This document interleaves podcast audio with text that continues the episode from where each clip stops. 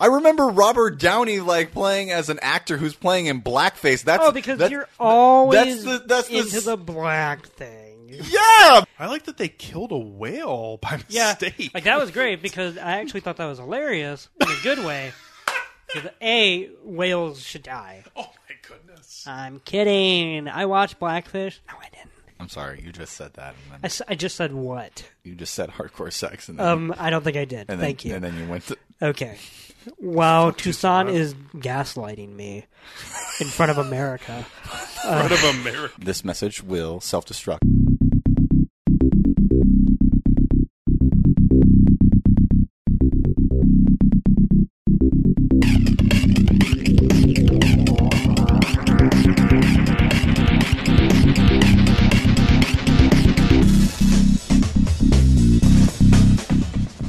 Welcome into Film Tank, the weekly podcast that covers both new and classic cinema.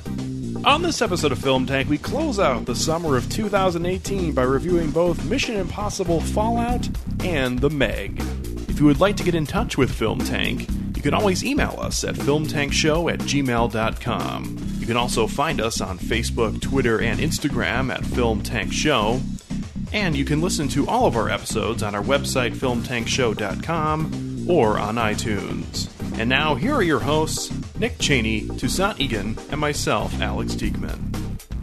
Hello there again, everybody out there in podcast land, and welcome in to episode 163 of Film Tank. As always, I am Alex Diekman, along with my two co hosts, Nick Cheney and Toussaint Egan. Hey, hey, hey! It's Tucson. Go Team Venture. Am I right? Wow. Why do we keep inviting him? I don't know. I'm looking at you and I'm just like, oh, is he still here? And then I turn and ah! Fuck you.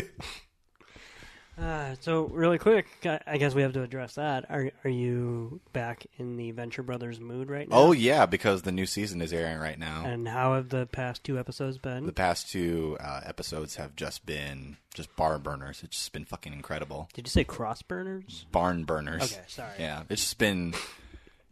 It, it, it's The re- joke from uh, Community It, it, it's it's when Chevy Chase's character Pierce goes Yeah. like, "Oh yeah, well back in my day, it was a real barn burner," but everyone's like, "Huh?" and he's like, "I'm sorry, did I say cross burner?" And everyone's like, like no, no, you didn't." you did. Oh yeah, I remember that. Yeah, but uh, the first episode was really, really good, and the ending of that was just like a total status quo um, changer. And the second episode was really good, and they both had really great like cliffhangers. The sixth season, like I think that was the previous season. Yeah. it was sort of the intermediary of like how like the venture family like set up in New York and like just getting acclimated to that sort of environment. okay, Um, but Got bought out by the Kmart family? no, uh, J. Jonah Jr. died, and he basically bequeathed uh, Spoilers. all of his. Look, man, if you're gonna have, me- if I'm you, only on season four. You know this because Oh every time my- you ask me, I say I'm on season four. oh my god. Anyway, uh, I don't care about spoilers. Anyway, they're going to. They, they I don't care about the Venture Brothers. They so live in New York everybody's now. fine with this, even though we're talking on a podcast that people may or may not listen to. Here's the thing. I think what happens is though, it's like you take all of our listeners, every single one of them, right? And then like one of them will be like, you know what? I appreciated that randomly they talked about the Venture Brothers for two minutes, and Yes, that's and- the kind of you know That's Toussaint when he listens back to this exactly. episode. It's- Yeah. Well, it counts. But that's the kind of content I crave. Yeah, super random. Anyway, Yeah. this season has started out really well, and I know that it's going to just keep on coming. Just continue. because I Glad to hear know it. almost nothing about Venture Brothers. Where uh, where does that is that on a streaming service? Is that on a Adult television? Swim. Mm-hmm. It's on Adult Swim. Okay. yeah, it's actually been airing since uh, 2003. Yeah, they take the longest breaks. It's Yeah. like two good to three. Oh, it's years. worse Ah. than Game of Thrones. Oh yeah. Oh yeah, the Game of Thrones is honestly people bitch about that. Everybody that bitches about But, Rick and like- Morty, I cannot, I, I cannot empathize with them. Even that, but I'm saying like people were. I guess this modern age, Venture Brothers do, is a pretty good test, though. It is. Yeah. That that that's long, but like they forget that we li- used to live in an age where even Sopranos took two years off Mm-hmm. sometimes, and like Mad Men had. So it's like you know this is not a new thing, and if anything, usually it means it's a pretty good show because if the network is that faithful, you know what I Mm-hmm. mean, like. In like, oh, we can go two years. Not that they want to, but Yeah. if it has to happen, we can do it. That's that's pretty. I mean, especially if you're going to get a better product out of it. great. exactly. It's because the show is so specialized because it's only written by two pairs of people. Like it's just like no, by two people Yep. throughout the entire series. It's it's very idiosyncratic. Oh, I- it's I would- very much their own, and I couldn't imagine somebody else writing that and as show. Mm-hmm. someone who's selfish and is not caught up, I don't care how long it takes. I'm probably not going to get caught up until it's over anyway, Mm-hmm. and then I can just blow through it. That'll be an interesting that. experience. It will be. Yeah. I actually pretty much am waiting at this point because I'm Hmm. so bad at retaining all of the like jokes and whatnot. Mm-hmm. Because it's two years it's between extremely every single, dense. Yeah, Um, and so I just can't wait so I can actually because I'm I, the most fun I had with that show was when I watched the first three seasons and had them to watch Mm. like back to back to back. So Yeah. that's probably why I stopped because when I watched the, when I'm in the fourth season, the fifth was airing, so I was already starting to catch up. Mm. Now I'm way behind, but anyway, Okay. great talk. yeah. I know. All right. That was our weekend review. Absolutely. Yep. We heard about Toussaint watching the Venture Brothers. Yep. And that's all you need to know, basically. I mean, did anything else happen this week? No. Watch The Expanse. Okay, Tucson. w- We're actually done with this. I'm sorry. I miss the old. I miss the old days. Like in our like first like I don't know like four or five episodes when we would do a week in review and Toussaint would start talking about the movie we're reviewing on that very episode. That was Or he would amazing. say he watched one episode of something, and then he'd be like, "So when I catch up, then I'm going to talk about it on the next week in review." It's like, well, then why'd you bring it up? or he'd start reviewing something he hadn't seen yet. Uh, He was having a tough time with the the the point of the of the Come here. leave me alone. bit, but that's okay. What did you watch? Uh, Don't do that. Good question. Now we're gonna I'm spend not gonna 40 talk minutes about on what they this. are, but I will list off. Let's see here.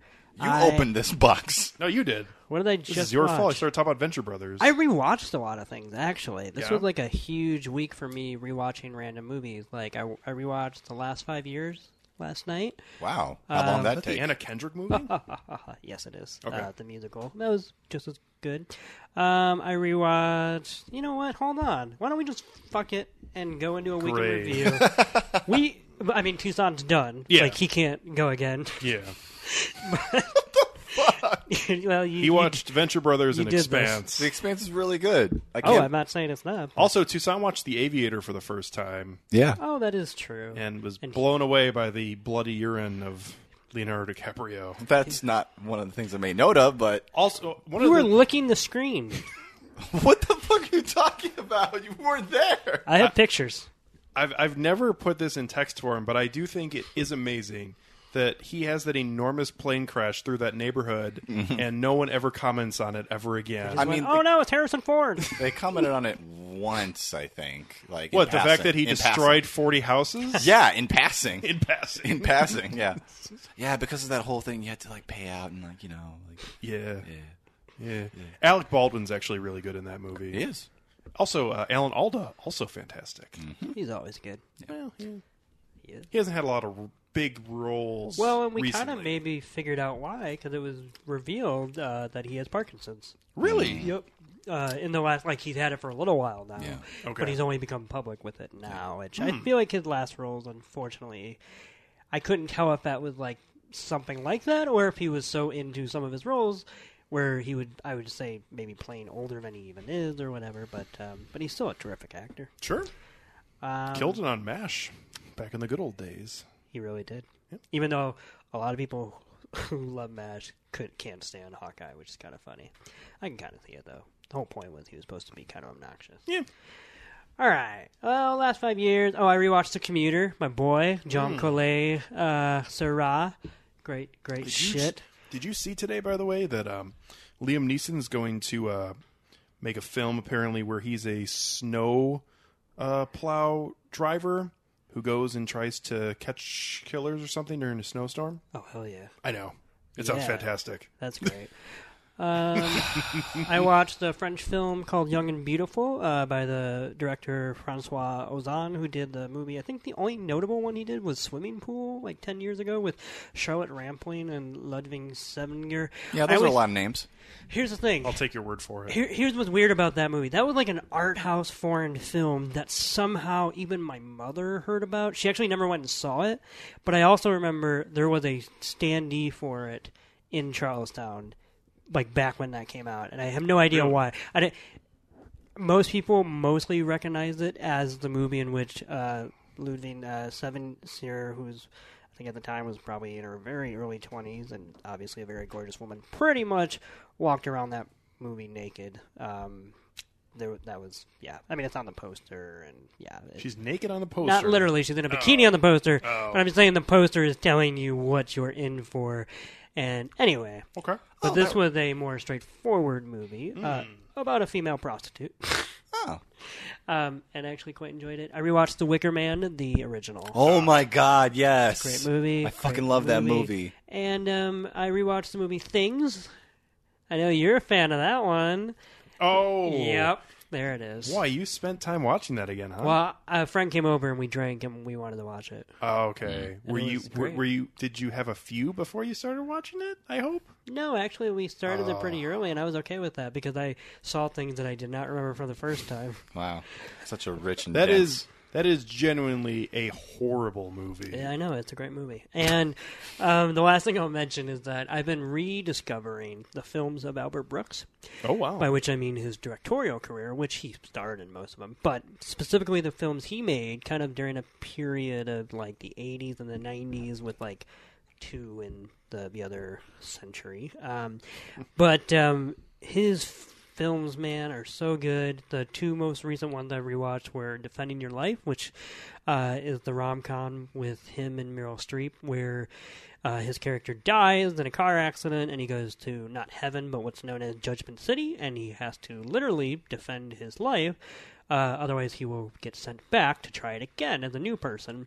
And it's very f- sweet and very funny. Like, usually his movies are cynical, but this one is actually just a really earnestly uh, adorable movie about just what it means to be human and whatnot. Rip, Rip Torn plays his lawyer in a great role for him. Uh, so yeah, that was great. I mean, I also watched uh, a later film of his from the, I think the late '90s, um, called Mother. Uh, not that, no, not that one. um, it's a movie in which he plays a guy who's getting divorced for like the third time, and he's trying to figure out where his you know life is going wrong. So he with. moves back in with his mother. He does, but it's like does, weird. does he ever discover that maybe he's the problem? Oh, absolutely. Oh, good. But here's the thing, though. Like, it's that's why the movie's called Mother because Albert Brooks is actually a smart writer, and he is commenting on that very trope the entire time because he's also a writer in the movie. Like, that's his career. So, like, when he keeps explaining this to his mom, because he's like, you know, I'm moving back in with you, so that way I can recapture, you know, like where it all maybe went wrong or whatever. And then she's just like. Yeah, I don't get it because it is stupid on its own. But it's actually a really good mother son movie. So if you Hmm. have any affinity for those kind of relationship, like be- beyond his narcissistic journey, it's actually a good relationship movie too between the two of them, Hmm. uh, and it, that was fantastic. So You know, it's a little bit under the radar, but kind of since he's been out of the public view in this millennium, he's had a couple really nice roles in gangster films recently. As he played the uh, main villain in Drive, Yep. and he He's played great. the kind of bizarre lawyer in uh, uh, A Most Violent Year. He was actually Oh, that's pretty good, right. pretty Yep. good in that as well. he's So yeah, I'm so glad that people are in a kind of older age are casting him against type because he is really I, I, I- you would never have bought that from him 20 years ago because he was just too young and neurotic for his Hmm? but own now that good. he's old, he can be a villain. He can because he can do it. But it, it would be like if Woody Allen started doing that, even though like you you can't buy it from Woody Allen because he never changed. But Albert Brooks did actually kind of grow into himself, and Yeah. Uh, uh, so yeah, no, I agree. He's been doing some good work. I hope to see some more. Uh, Yeah, I he's hope he been- directs one more movie. To be truthfully honest, even though I doubt that will ever happen. But if it doesn't, uh, he's made six or seven fantastic movies, which is more than you can say for some directors. So I will only hit on a couple things. One, I'll hit on. Uh, I rewatched a film uh, that I enjoy, even though it's horrible. Uh, so it is definitely in my guilty pleasures list. we all have those. Oh yeah, uh, and that is the Robert Redford directed golf film, uh, "The Legend of Bagger Vance," which is a very influential, magical Negro film with Will Smith.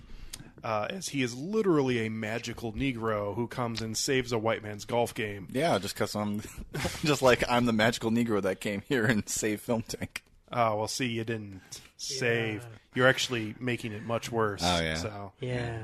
Um. Anyways, that film has a very interesting But you are performance. magical. Uh, thanks. Very interesting performance by Will Smith. Interesting. Yes. Uh, and then Matt Damon is there in his early pseudo not knowing how to act Was that- phase. Before or after Goodwill Hunting? It was after Goodwill Hunting, but before he became a real Right. He actor. was just getting his sea legs. Yeah, there you go. because Goodwill Hunting was the first thing he did, right? Oh, I don't know about that, but it Holy was his first prominent role. I mean, yeah. Okay. Yeah. Uh, and then a very bizarre performance by Charlize Theron. Uh, is she has this weird old timey accent? Yes. Uh, Tucson's Bay. So that wa- that was a that was a different time, and then also the last performance ever for Jack Lemon uh, in the Legend. Of Really? Peg. Yeah. That's sad yeah. that that would be his So last. so that's that is a very not great movie for many reasons. Uh, there are a lot of stupid lines throughout, and just a lot of ro- I mean, romanticizing uh, golf to the point of that it's saving this man from post traumatic stress disorder. Hell yeah. Yeah, And there's a magical Negro played Oh. by played by Will Smith, who, when you when you think about it, when you really unpack it, like when did that film come out? 98? yeah, it's late nineties. 98 yeah i mean like if ever there was going to be somebody who would play a magical negro of that time who was the most prominent like black actor like popular black actor it would Yeah, be, huh? it'd be will smith He literally walks out of the darkness when he first appears. Yep. yeah Field of Dreams. At least there is a field. Well, at least there was a mythos. um, really quickly though, yeah. I didn't even mean to like do a weird spin on uh, the Big Lebowski there, but Yeah. uh, anyway, that was great Um. Oh, like I don't even care that if like Jack Lemon's last performance was something fluffier, like you know, grumpy old men or something. But man, that's too bad that that would have to be his last. I don't know if he mean, meant for it to be his last. Obviously not. And I don't so- put that much stock in like, oh, that was their last, whatever. I'm just saying like, if- like if he had just like maybe like killed himself a little earlier. Like he could have ended with you know like grumpier old men or something. He could have ended with grumpier old men. Hey, there's some funny scenes in there. Sure. I.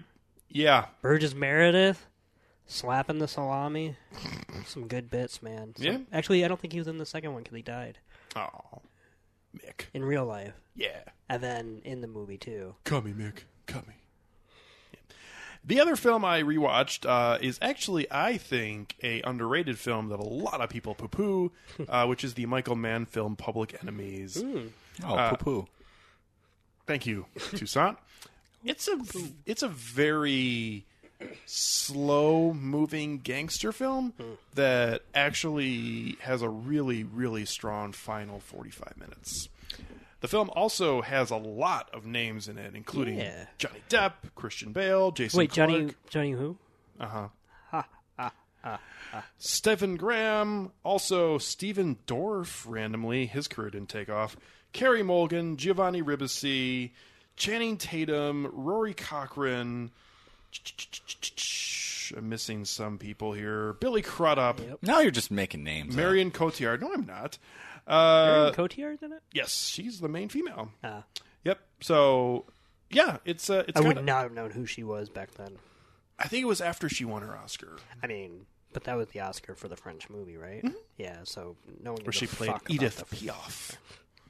She got she she started getting some roles. Right She after no, I mean that's when she started getting famous. But I genuinely don't think I like noticed who she was until watch that until film? Christopher Nolan, I guess. Mm, that's probably right. I mean, for me, Yeah. yeah. You ever watch that film? The Edith Piaf, Yes. Levy and Rose. Yes. No. That is a good movie. Is it? I will take your I word th- for it. You see, here's the thing. I think you would actually enjoy it I might. since it's not a musical, but it is. Well, then I won't enjoy it. It is about a, a musical career, and she does do a very good job portraying Edith Piaf. At least it That seems is like it. actually kind of my Achilles uh, heel in the sunset. Like I hate biopics, but I love musical biopics. So I, I could see it working. And also, the film did a extraordinarily good job um, lip syncing up Edith Piaf's actual music with. Uh, Like, her- sorry to bother you levels. Of It was good job. slightly above that, but um, Le'Veon Rose is actually a quite good film that I would recommend, especially to you. So You know what?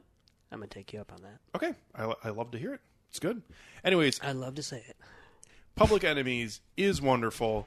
Uh, I think it's actually a quite good film, especially the last act. Um, and I, um, anyone who knows my like, really knows me as a film viewer knows that I love. Gangster shit. Yes, that is true, and more specifically, uh, loud, well uh, thought out gunfights. Uh, specifically, the sound editing in them, and no one on this planet does it better than Michael Mann. There's really no competition. in- Yeah. in all reality. Yeah. So the shootout scene. Uh, have you both of you seen the film at one point or In the theaters. Uh, Yeah. So Yeah. I don't remember anything about it. Okay, so May have fallen asleep. that's. I, I mean, I would have been like understandable. Probably would 13 have or- woken up during the gunfight. I would have been like 14. or Pretty loud. It- There are some very boring parts to it. Yeah. There's no denying that. I would watch it because I obviously, you know, I'm a big man fan. Big man fan. Big man fan. It's funny when I said it. Big man on campus. So during the shootout scene, uh, when the uh, gangster played by Steph- Stephen Graham gets killed, spoiler, uh, there is just a shot of him dying, basically, but they're in this like weird cold fall night spot in a forest, but there's really good lighting with uh, the moon in the background, and you see him laying after he's been shot multiple times uh, by Christian Bale's character, and you see his breath come in and out, and then it just stops when he dies, and it's just quite amazing. So. That's a fantastic shot, and that's actually a quite good movie and a actually restrained performance by Johnny Depp, who is incapable of those kind of performances anymore. Yeah. But maybe he should be.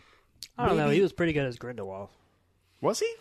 Yeah, he was in that Yeah, he film was. for like He was- five He seconds, looked and he didn't. just like Colin Farrell. He didn't even speak. I was going to say the Colin, the scenes where he was playing Colin Farrell, playing like that's incredible. so good. You would actually think it was Colin Farrell there, but Mm-hmm. no.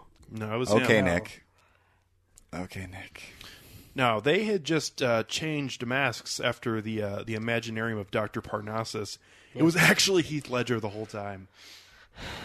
That is the beauty behind the Mission Impossible masks. Nice segue. hey, So that being said, uh, summer is for the most part, unfortunately, over. Dead. Yeah, yeah. Uh, the box office came, went, had some highs, some lows, but for the most part, uh, we've we've ended our big blockbuster season, uh, especially since there isn't a Star Wars film coming out this year. So, Yep. No Star Wars film came out this year. well, No Star Wars film came out this year. solo. he's gonna he's gonna keep gonna keep going. That was my everybody- that was my drum solo. Yeah, Mm-hmm. so you're by yourself. Yeah, because it's solo. clearly. So, uh, we're going to talk about two movies today, and actually, I think we should talk about the film that we're going to have less to say about first, and that is uh, the Meg, the Hmm. Oh. I'm just kidding. uh-huh, the uh, large shark film uh, starring Jason Statham. Large shark. Like, I mean, that's literally no, I know what it it's is. Like it just that also sounds like oh he he he gets his clothes in the men's department. That I don't know. Like it's it's larger than large. okay, He's a megalodon. it, it is. Okay. Although first they are duped by a large shark. Now, is it this? Are there actually two? This isn't worth talking about. No, is there's it? two. There is two. There's Yeah, two. the whole point was there's a megalodon, Mm-hmm. right? And the megalodon's fucking shit up. Mhm. And it came through uh, along with the other megalodon during the uh, the the rupture burst when Yeah. Jason Statham rescued the other folks. But did you notice? And I'm actually I'm not defending the movie, but I am being serious when I say that before when, when they've captured the first shark and they think they've captured the megalodon, and then the actual meg, let's call it for short, comes up and gets that shark. Just before it pops up, that's when Jason Statham character points out to one of the characters That the teeth. the were- Mm. teeth were do not match what the window teeth had. Yeah. which is a very weird thing for you to be able to just like eagle eye, but whatever. Um, and that so he caught on literally seconds before that the actual Meg popped up and whatnot. Hmm, I think so it would- there's definitely two sharks. He didn't know until the second there's- shark came up that it was that Meg. It was Right, Like, yeah, they were just Right. like, why the fuck is its teeth different? Oh. Well, I mean, maybe he's got a falsette. You don't know. Don't fucking judge it. So IMDb has this plotline from Warner Brothers, and it is lengthy, and All I right. kind of re- well, I kind of want to read all of it. Do it. Why? Yeah. Is it so long? Okay, Yes. Good, just go. So, so so yeah. Here we go. Uh, I don't know. what I'm going to find because I haven't actually read this yet. Maybe I'll finally get answers to this fucking story. I don't think you will. Five years ago, expert sea diver and naval captain Jonas Taylor encountered an unknown danger in the unexplored recesses of the Marianas Trench that forced him to abort his mission and abandon half of his crew. Through the tragic incident, or sorry, though the tragic incident earned him a dishonorable discharge from Hmm. where, and ultimately cost him his career, his marriage, and any semblance of honor. Wait. Oh, well, keep going. Uh, Sorry. uh, his incredulous ca- claims caused it an attack on the vessel by. This is just, this doesn't make sense. Just continue. Just see it through it. through. Vessel by a mammoth 70 foot sea creature, creature believed to be extinct for more than a million years. Oh. But when a submersible lies sunk and disabled at the bottom of the ocean, carrying his ex wife among the team aboard, he is the one who gets the call. Whether a shot at redempption or a suicide mission, That was his ex-wife. Jonas must. No, Jonas, I'm actually serious. yes, Are you fucking kidding me? Yes, she was. I know that they had like a buddy, but but I genuinely never heard Hmm? the line. Bro, they made a note of that multiple times. It was, re- time? by, by multiple two that means two. Okay, it was really not. It would have been easy to miss. It was it was the whole crux of like the meat cute between him and the one Asian. Like, like I genuinely, I he knew. could have just known her. I was gonna say she was on that mission, wasn't she? oh, what's that? The original mission that he aborted. No, Oh, well, see, that's what I put in my head because I wasn't paying close, close attention when he's when she said, "I'm sorry, I didn't believe you."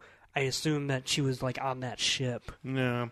Like it the is doctor. mentioned, but Okay. I, I, I, I could understand how They he were could have not missed talking it. about it every other. whatever. there is a scene where the female, like the the, the female co-star of this film, Maybe is I like just don't think of women as objects. is, is talking Tucson. to like the friend of Jason Statham about stuff, and I was like, He oh doesn't yeah, have they, any friends. well the guy who actually went to go get him, and he's like, yeah, they're not married anymore. What? And I was just like, yeah, they were just married. They they were the worst married couple, It's like just for a year. And that was that. Oh. I So don't remember that. So there's more to this. Uh, Jonas must confront his fears and risk his own lives and the lives of everyone trapped below on a single question. Could the megalodon, the largest marine predator that ever existed, still be alive? And is it on the hunt? okay, This film, okay. directed by John Turtlebot, Turtle Top. Turtletop. Yeah, National Treasure. Yeah, Hey, those are actually good fun. are they? Yeah. National treasure films are great. Yep. They, one might say they're a national treasure. Actually, I don't think one would say that. I would say that. The film stars Jason Statham as Jonas Taylor. Also sa- stars We don't need it. Bing Bing Lee. I'm probably mispronounced that. Uh, Rain Rain Wilson, uh, Paige Kennedy as the black guy, and Ruby Rose. Oh, and also the guy from Heroes who plays the the Asian who gets killed. Toshi. No, no, no, no, no. Not the Asian who gets killed. Yeah. The Asian who loves to make crude jokes. And also to sacrifice his life Yeah. for those of his crew. So there was hope amongst some at this table that the Meg was going to be a fun, ridiculous shark movie. Some among one. no, myself and Nick were both in the Okay. same same boat on this. I think uh, Nick Nick can disagree with that. Uh, and he's actually not here right now, as he just stepped out to go get more lovely beverages. Hey, I'm Nick. Please don't, don't do a Nick impression ever again. sorry. That was that was very bad. Okay, just say what you're gonna say. At any rate, uh, so myself and Nick both were intrigued by this film, as I think we both thought it had potential to be entertaining. And, um, not really. um, yeah. Thank you very much, Deadpool. Awesome. Are you? s oh my god, I hate Deadpool so much. That's actually from Ferris Bueller. I but that's know. okay. Yes. Wouldn't that be great though? If like No. today's generation actually, only knew that from Deadpool. yeah, like thinks of it as uh, It's like when we went to go see American Sniper and somebody earnestly said, "Who the fuck is Kaiser Soze?" yeah. well, even there maybe we're just admitting they didn't know. Yeah. That would be like in 20 years watching American Sniper, being like, haha, remember when they made up Kaiser Sose in this movie? Like, I don't, it's just, anyway, Remember when they had that real baby? no. Lord. So, anyways, uh, there was hope for for the Meg, and unfortunately, uh, there's not really much for me to say about this because I thought this was just kind of bland and not good. Um, I, I don't think this is the worst movie of the year, and it's definitely not the worst movie I've ever seen, as there were parts of this that I thought were somewhat entertaining. But at the same time, there's really nothing here to captivate the audience. Uh, and there also aren't many great action sequences featuring the shark, which is really all anyone's coming for. Now, what I did come for were stupid lines, and there were quite a few of those, and I thought they were, for the most part, delightful, especially early on. But as the film wore There was on, way too few of them, considering it's an over two hour movie. Oh yeah. Yeah, it, it, it the film is I think definitely it too is. long. It's like an hour and fifty minutes. Okay, It's, it's well, in the that's neighborhood. still long. Yep, it's definitely too long for one. And I thought there were like in the first forty-five to fifty minutes, there were quite a few wonderful little lines that I actually left out, and you guys didn't. I don't think so. You know, maybe that's a I laughed at, well, yeah, okay, that's Yep. true in Yes. general. so, um, I thought for the most part, this film was doing a decent enough job early on, as I was on board for what this was going to be going forward, and then uh, this fell into an extremely bland, uh, like Dwayne Johnson driven GI Joe film in the water uh, that just had sort of action later, not a lot of suspense, and not a lot of good comedy later on in the film. And I just was was pretty disappointed. Not a lot of Meg. No, Yeah. I mean, you Nope. calling it the Meg, Hmm? putting the Meg on the poster, talking the Meg up in your movie. But let's I was be ex- real. I was expecting the Meg to eat like thirty people at a time. Yeah. If you're a giant shark, we're not looking for him to just like smash into some docks, okay? That's genuinely one whole scene where it seemed like that's all he accomplishes, even though he's fucking surrounded by nubile flesh. That's a way of describing it. Yeah. I mean, I wouldn't. Young, pure, white. Cool. All right. So, I would probably rank this film lower than most other films this year. if But you I- say but- Cloverfield paradox, you can leave. No, I no. p- Here, here's what it is. Like, I think that I would, on one level, I would rank it lower Let's than other. play a game. I'm going to name a movie. Yes. and you're going to tell me if you rank it lower than that. Okay, ready? The Prestige. Yes, I would rank Okay. it Hey, lower we don't than the- need than the, editorializing. Prestige. Okay, The Passion of the Christ. I haven't seen The Passion of the Christ. Okay, That's a yes for That's me. going to be a no go. All right, All right, do, do I get to be involved in this or this? No, this, soon. this is my thing. soon. Oh, I, hold on. I, I, I go after. There'll be a Dusan. lightning round. Okay. Here we go. Son of the Mask. Y- No, I wouldn't rank this lower than Son of the Mask. Okay, Okay. Cats and Dogs. You know, when I last watched Cats and Dogs, I enjoyed it. So, Okay, Runaway Jury. you know, I actually like the villain of Runaway Jury. So that's actually my favorite part of that film. So I can't. Yeah. All right, You wanna- Disney- Disney's Fantasia. Disney's Fantasia is a great movie. Why would you fucking no? I guess of of course I would rank. I'm not the, going to assume anything about your opinions, I would Tucson. rank, That would be I would rank the Meg below Disney's Fantasia okay. Yeah. and Fantasia 2000. Okay. I know it's controversial, but you know I like both of those films. Good luck, Miss Wyckoff.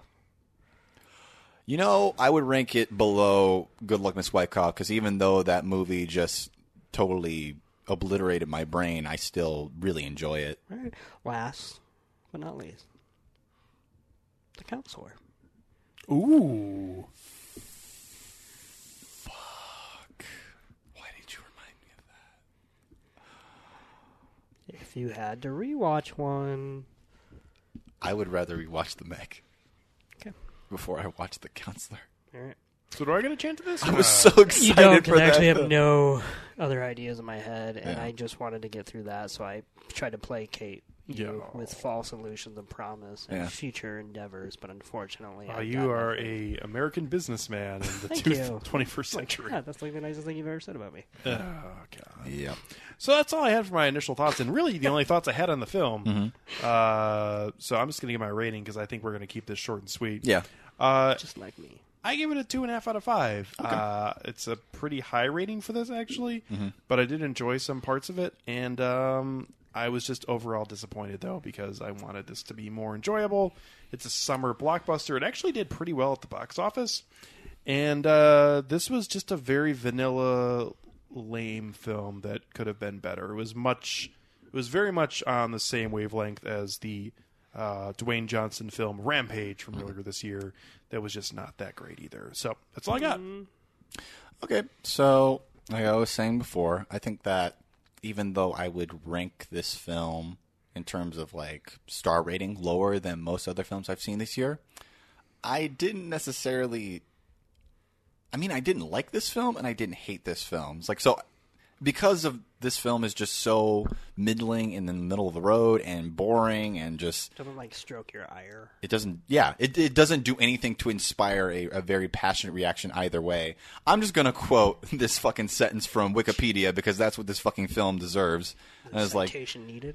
uh no it's like it has grossed over 213 million worldwide and received mixed reviews from critics with some describing it as an entertaining b movie and others calling calling it neither good enough or bad enough to be fun and i think that's a that's a fair that's a fair estimate of what this film is. It's not good enough or bad enough to be fun. I was just sort of there. Um, I jumped at some of the jump scares, not because they were good jump scares, just because I'm a big old cowardly cat. I'm very scared. loud. I'm a I'm a big old cowardly cat. I'm just gonna yeah. I like horror movies, but you know whatever. Yeah. Get you. But uh, I thought the most interesting part of this film, uh, to me at least, was how it seems like it is.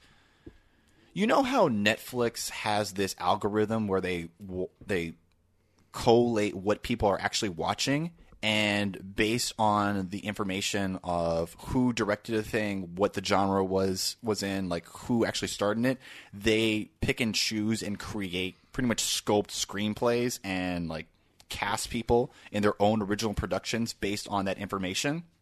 This felt like that only instead of Netflix, it felt like like a Chinese production company trying to basically like siphon the energy of Hollywood to sort of like portray um like mainland China or even like like the the resorts of China in a in a in a very romanticized sort of fashion. Like when I see like Gravity Pictures Th- that, that's another thing like for this this summer that I, I thought was really interesting like the more i'm paying attention to it i see production companies like gravity pictures i see production companies like hy brothers or even alidaba pictures which also um, co-produced one of the other big films of this year that we're going to be talking about on this episode i just think that's really interesting like it's it's something that you They have a type.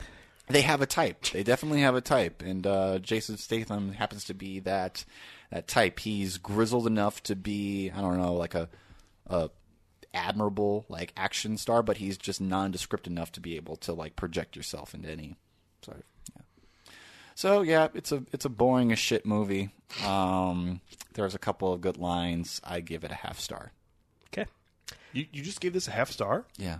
That's what he gave in a letter, but I knew that was coming. Wow. I mean, Okay. yeah. I also was not a fan of this movie. Uh, I, I really wanted to be, because I'm very here for a good version of this, but the one we got was just not that. I thought at the end of the day, it uncomfortably straddled the line between wanting to be like a Roland Emmerich disaster movie where it takes the stakes and dangers of this super seriously, but its characters still have em- enough to breathe to do a catchphrase or two, with the plotting of a genuine B movie, like you know, a movie that is awkwardly rhythmed and allows its characters to uh, step outside of the actual rhythms of real life to do preposterous things. Um, and it, the way it would kind of do that on a dime, because it would just switch between the two, whether we're watching admittedly okay set pieces with the Meg, like on the boat where it has the reel, to on a dime watching one of the side characters do a really random jokey bit for like a minute, even though they're not funny because they're most of them are not comedians by any nature or Rain Wilson, his career has been, for the most part, non existent other than The Office. Correct. And actually, he was one of my favorite parts of this movie. And I don't really like Rain Wilson. Like I thought he was going to be my least favorite part of the movie, but because he was still technically consistent in his douchebaggery and whatnot, I thought he was okay. Like if everybody was like Rain Wilson, I think this movie would have been better.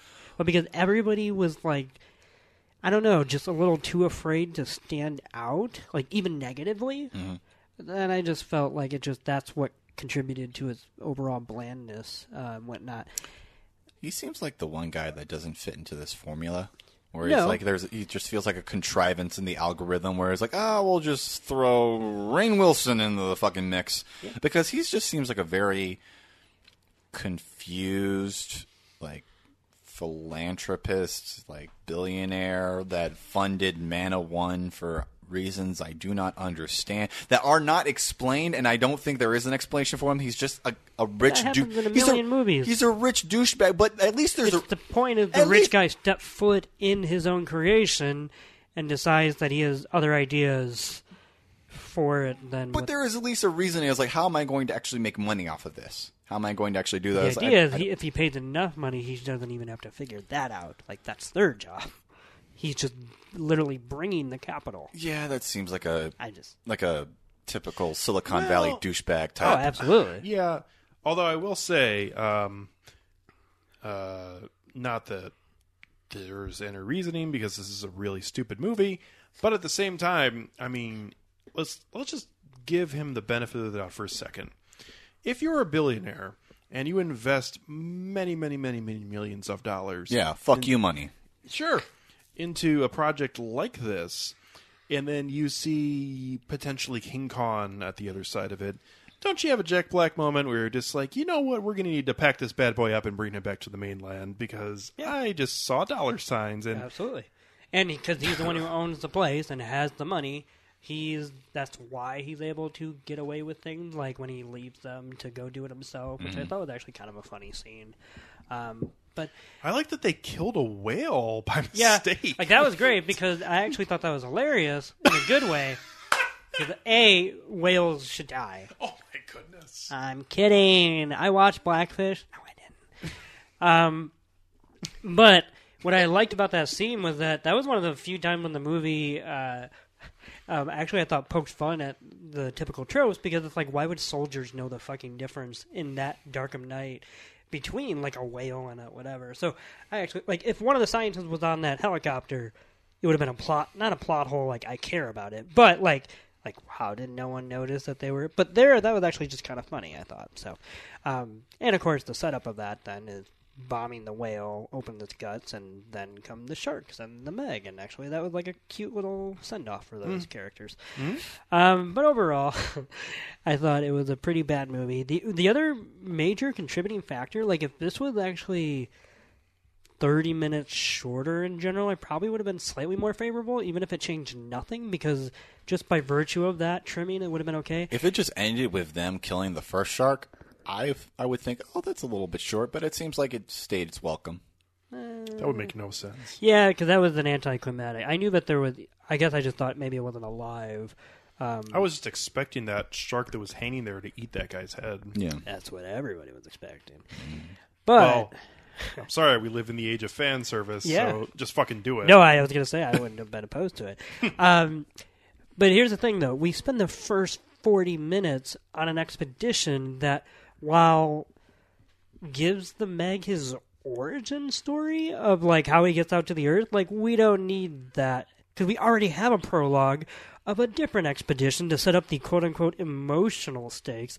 Um, so yeah, forty minutes of like no Meg at all. Like sure he's there, but he's not really um, you know on camera, whatever. He's That's a- there, but he's in our hearts. that's a so true. That's a waste of uh, of our time. So I because here's the other thing. One more thing I'll say. Uh, that sequence, like I think in this movie, is awful. Like the whole them trying to go down there and get there, whatever. But yet, even if John Turteltaub directed, I would watch a full length feature of that movie of like a alien under the sea type premise in Under which the sea. ha, ha, ha. people are trapped in their ship while something's out there and we don't see it. Like that in and of itself is kind of a cool gimmick that I would watch. But the movie's named the Meg, so we don't we don't need to suffer through this for 40 minutes just to get to a creature that is apparently not the Meg, then to get to the Meg, and then the Meg doesn't actually chop up that many people, if any. I think it maybe bites like two on screen. Uh, you don't. You mean you don't see the the Meg attacking that entire beachfront of people who are like scattering away, and it just like absorbs them into his mouth and like grabs the one guy who's in the the giant Nothing- inflatable ball and just bursts it. You think he just got away safely? Uh, actually, in this PG 13 movie, I do. I don't think he got away safely. I Okay. Think, I think it's implied that he died. He, I he think died in everything that- is implied in I this think he- movie, I and think that's he- the fucking problem. I think he implied that he died in his mouth. But don't worry, they're gonna have room to. They have room for improvement in Meg Two, so Uh, you know that's gonna happen.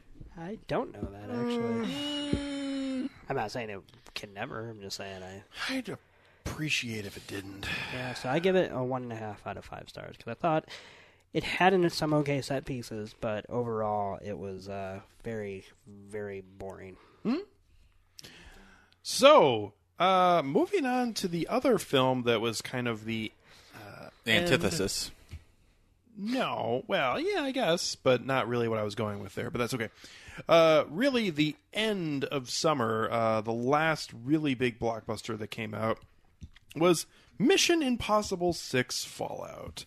Uh, this is the second film in the series, directed by Christopher McQuarrie, and stars again Tom Cruise, Ving Rhames, and Simon Pegg. But also has uh, appearances again by Alec Baldwin, Sean Harris and Rebecca Ferguson, and also has appearances by Henry Cavill, Angela Bassett, and Wes Bentley. So the film uh, surrounds Ethan Hunt, surprisingly, and his IMF team, along with some other familiar faces, as they race against time after a mission goes wrong, which is also the plotline for every other Mission Impossible film. Yeah, but you know they're all different in their own way. Sure. So, uh, who wants to go first? I think Nick should go first. Okay. Hey, Okay. I enjoyed this movie. Okay. I enjoy all of these movies, to be honest. Even the worst ones, I'm actually a pretty champion of because I think Mission Impossible 2 is actually very underrated, while some people hate that movie. So I'm very biased when it comes to this franchise. I think I was the one that kind of got this group watching these again. 'cause Yes. I, I took over. I took. Was it Ghost Protocol?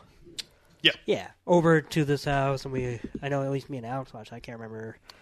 I think Uh, you had watched it already, or I haven't seen the one directed by Brad Bird. Oh, okay. I haven't seen the one directed by Brad Bird or by John Woo.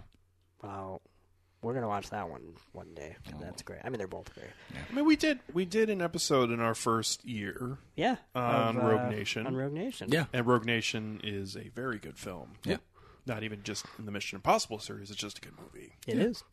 And that trend continues here. Mm. I'm uh, I'm a big fan of this movie. I thought everything in this movie was just pitch perfect, which like the emphasis on the entire phrase and not the latter word. I just thought that when things were happening on screen, they were happening to their fullest capacity. Yeah. And that's all I want out of a Mission Impossible film. There's Whether nothing, there's nothing half-assed about any of these, No. these scenes. and that's like and that's kind of twofold it's it's it's inherent in the scene where Cruz is dangling off shit that he shouldn't be dangling off it Hmm. but it's also inherent in the kind of quieter scenes like the entire uh, club watching Cruz as he talks to uh, his I don't know Mark that he has to like, Yeah. wh- whatever her name is I kind of forgot I learned that that character. She was she's really good, she- though. I she's liked the auctioneer. She's the auc- she's the person who like Yeah.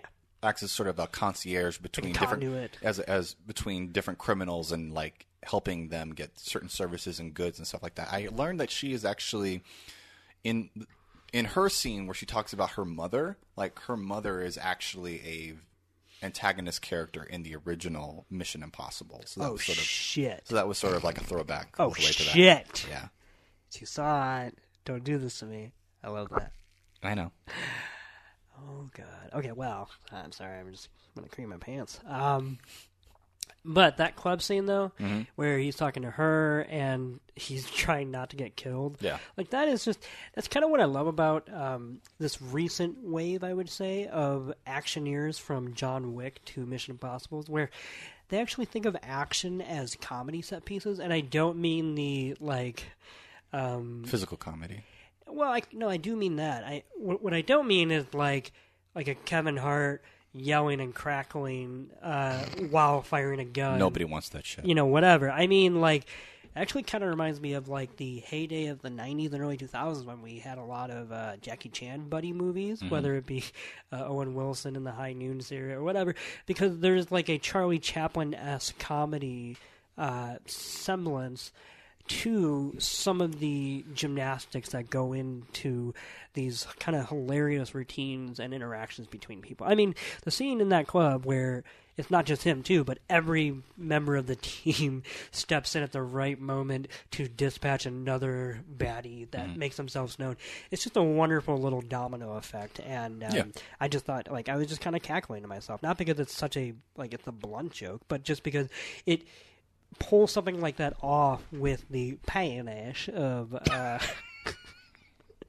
of a very entertaining circus. I think my favorite kill in that sequence was um, Thanks for getting us back on the rails. I think it was I think it was like the the first kill that he did that somebody came up to him and he just like stabbed them and then like sat them down in a fucking chair as if nobody was gonna fucking notice. Like know. this is a huge room, everyone's fucking looking at you. You're literally stationed near the bar, which is the most active center of this entire fucking room. But that is kind of the John Wick school of action too, though, where like if you're in a loud club, you can do this kind of shit, and it's not because we're supposed to believe it, but we're supposed to f- find it funny that these that you even tried. Yeah, like that the situational context has some hilarious bearing on their uh, quote unquote foolproof plans. Yeah. I love the scene, by the way. This is such a somewhat random segue, but when uh, John Wick uh, stabs Common, Mm-hmm. uh, and he leaves him on the subway, and they sh- go back to Common, who is not a great actor. Yeah.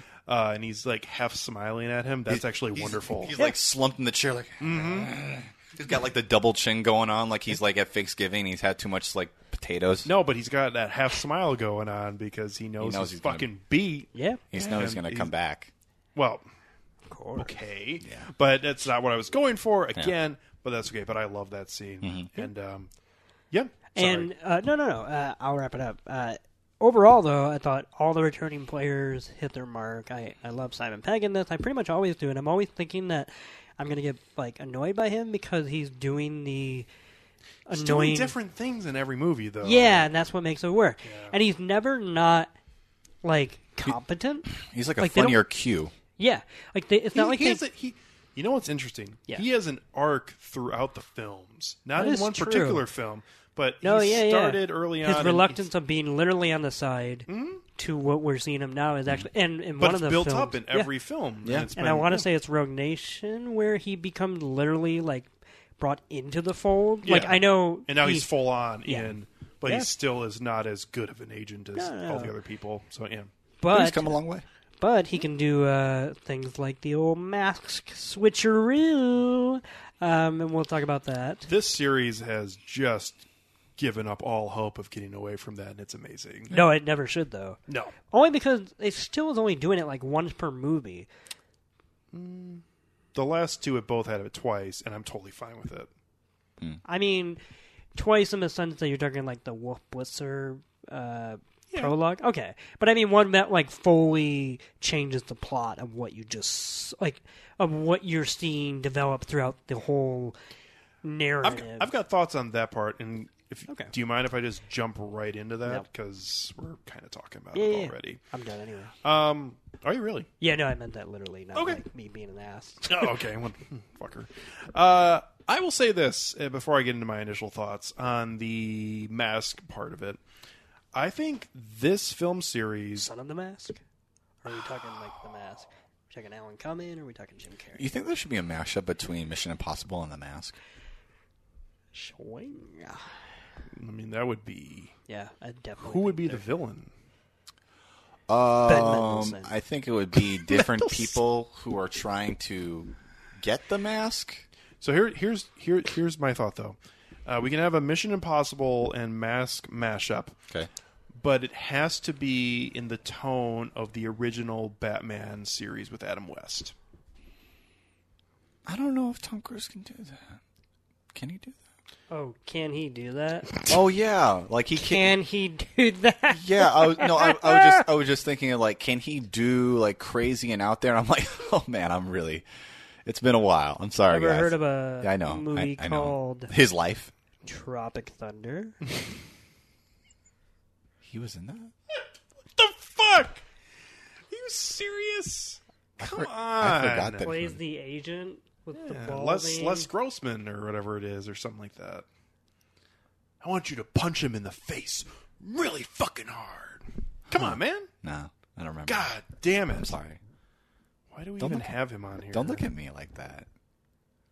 I remember Robert Downey like playing as an actor who's playing in blackface. That's Oh, because that's- you're that's always the- that's the into s- the black thing. yeah, because that's a huge prominent fucking part of the fucking film. Also, What- he got an Oscar nomination for that. Yeah, Oh. exactly. Get back. I was trying to figure out what ludicrous song he was dancing to, by the way, at the end. Get back, get back. Y'all don't know me like Anyway, that. continue. Diet Coke. Yeah. So, uh, the mask portion of these films, I mean, the Wolf Blitzer thing, actually, I thought that scene was brilliant, by the way. I agree. Uh, but the other scene, um, I think this film series is making the switcheroo things too obvious for the viewer who's looking for it, which is me. Because I'm sitting there, even though I hate spoilers and I like to be surprised and be like, oh, that was funny.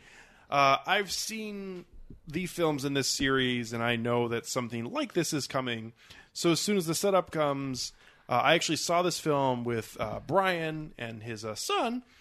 And How did it play for his son? I'm just curious for someone younger than us. he enjoyed it. Good. He enjoyed it. His uh, his son has seen uh, the last year's uh, version of it, uh, which I was kind of surprised about. You know what? I'm not. No, Um, It's Brian's because son. I wasn't going to make uh, assumptions about Brian's uh, p- parenting son. No, I was That's just saying. fine for I, you to I, do. I would assume that Brian's son is as much of uh, into No. the cinema as Brian. But uh, if we're talking content wise, though, it is just like Stand By Me. It's like a rated R movie that Okay. if kids want to see it, I think they should be allowed to see it Yeah. because it is just as much about childhood as it is about the horrors of adulthood Yeah. Okay. that infringe on childhood. And childhood is scary as fuck. see, like he had seen that, but then we got to talk about Deadpool, and Brian's like, "Oh, he's definitely not seen that." yeah, but that's different. That's like, do Yeah. you want your kid to be like, God, the clown is scary? Or do you want your kid to be like, you're a cunt? Yeah. Yeah. Honestly, That would be kick ass, but that's all right. Oh, like Do you- Deadpool's not going to say the c word. Are you are you okay with your kid watching kids team up in order to kill a homicidal alien clown, or are you are you going to let them watch a film where Deadpool makes a joke about I don't know smegma or something like that. Plus, it teaches you, teaches children, that swearing is dorky. Because only one of the kids like swears a lot, Mm-hmm. and they're always just like, "Man, shut up." Yeah, It's a, it's actually a pretty good. I think that's a good message. I'm looking forward to the it sequel. Even That's- though I've never seen the fir- film that came out. Everything I last year, but we- hear which- about that sequel is just getting me rock hard, my friend. Yep. Because I thought the I- first one was pretty good. I actually, and, and I don't know very much about the character, but uh, everybody wanted Amy Adams to be cast, and then when they casted Jessica Chastain, I was pretty ecstatic because, in my opinion, she is a far superior actress than Amy Adams. Here's so- the thing, though. that's just Mm-hmm. I actually agree with you, acting wise, but I will admit Amy Adams looks just like uh, whatever her name is. Like I know they're both redheads, so obviously they look like each other and whatnot. But like it's kind of scary how much that girl. We'll see how the looks. makeup team does. Which is, I, I mean, it will not be hard at all because they still look like each other Yeah. for sure. Um, I'm most excited about Bill Hader because I think he's done some really great serious work, and not a lot of people have seen that kind of side. the Skeleton Twins is Yeah. that the film with I thought him that was and, a uh, good movie. Oh, why And am I he- blanking on it? Who's the? Kristen Wiig. Yes, Yep, I thought that was a good movie where he did that, and also people are raving about his work on the HBO show right now, Barry. So I think that will be that was a perfect casting. But anyway, that's a horror movie that I think you will like because it is a duology that needs both movies. It's not some random horror, you know, like we need a sequel type whatever. Paranormal Activity Six. Yeah, no. And because it's still got that Steven Spielberg vibe to it of like it, this is a children coming of age story first. Does it have a Stranger Things kind of thing going on? Well, Stranger Things has a it Yeah. thing going on because no, I'm just saying like Yeah. that's literally part of its inspiration with the original novel and the original. I guess I'm specifically out- talking about the film that came out last year, not Yes, necessarily bec- the source material. Technically, yes, because uh, sequentially, Stranger Things came out before this movie, but it has been around obviously. Sure. And the other unfortunate similarity is that they did it the right way, which is they moved the timeline up. So they moved the children's story from the 50s to the 80s. So of course it looks just like Stranger Things now, but um, you can't help that. That is. But they only did that so that way when they did 30 years in the future, because the book came out in the 80s, it would be now instead of like back in the 80s, which- 80s, which yeah. has been weird. So anyway, Um, I will say, uh, and this is the last thing we can talk about about it because I Hey. still do need to see the film do. from last year, which I'm I'm I'm into seeing it. So I'm probably going to wait at this point until October. But absolutely. um, that trailer, that first trailer with uh, the kid just following the boat down the drain, um, that's actually just a fantastic trailer. It is, and uh, it's even better in the movie. Speaking of good trailers, uh, I don't know if you guys saw this when you saw Mission Impossible, but the first trailer for the new Damien Chazelle film, First Man, was absolutely fantastic. And if you disagree, that's fine. Well, I mean, I did see that trailer because we all went to go see Mission Impossible together. No, we didn't. No, he didn't. Really? No. What the fuck? All right. He went with I'm with Brian. Brian. and I the went son. with I went with my dad. I don't know who you went with. Literally, none of us were in the same room together, which is Oh, great. Fuck. But likely, we probably all saw the First Man trailer. Yep. And I actually thought the First Man trailer was terrific. Here's the thing. Mm-hmm. I'm actually excited for that movie, Okay. and I like quite a bit of what I saw about that trailer. Okay. Mm. But one thing that pissed me off about that trailer was I thought that that was actually a bad trailer, and I know you'll disagree. Yeah. Because I don't want to watch two minutes of the camera shaking just to simulate the spacecraft going off if I'm not watching the movie. Because to watch that isolated is just fucking s- boring and stupid. Because that went on for a long time. Here's, uh, yeah, okay. I think for me at least, Please wha- stop doing that. why I have to. I mean, was the that's camera. Literally, what happens in it. Um, For two minutes. yeah. Uh, I mean, they're doing a normal trailer first, but Yeah. Mm. because they're doing a sneak peek, here's why I will disagree with you, and I think your point is valid. But for me, who spoilers was a huge space nerd when I was younger, uh, and went to space camp when I was 12 years old. Holy shit! I, in it. I was went to Alabama to go to space camp for a week or eight days or whatever it was. It's adorable. I know. Uh, I was all into NASA. I love pretty much any film about the space program, uh, not necessarily that involves space, but about anything that involves going to the moon or going to space, like Apollo thirteen. Any films like that, I am I'm on board with that.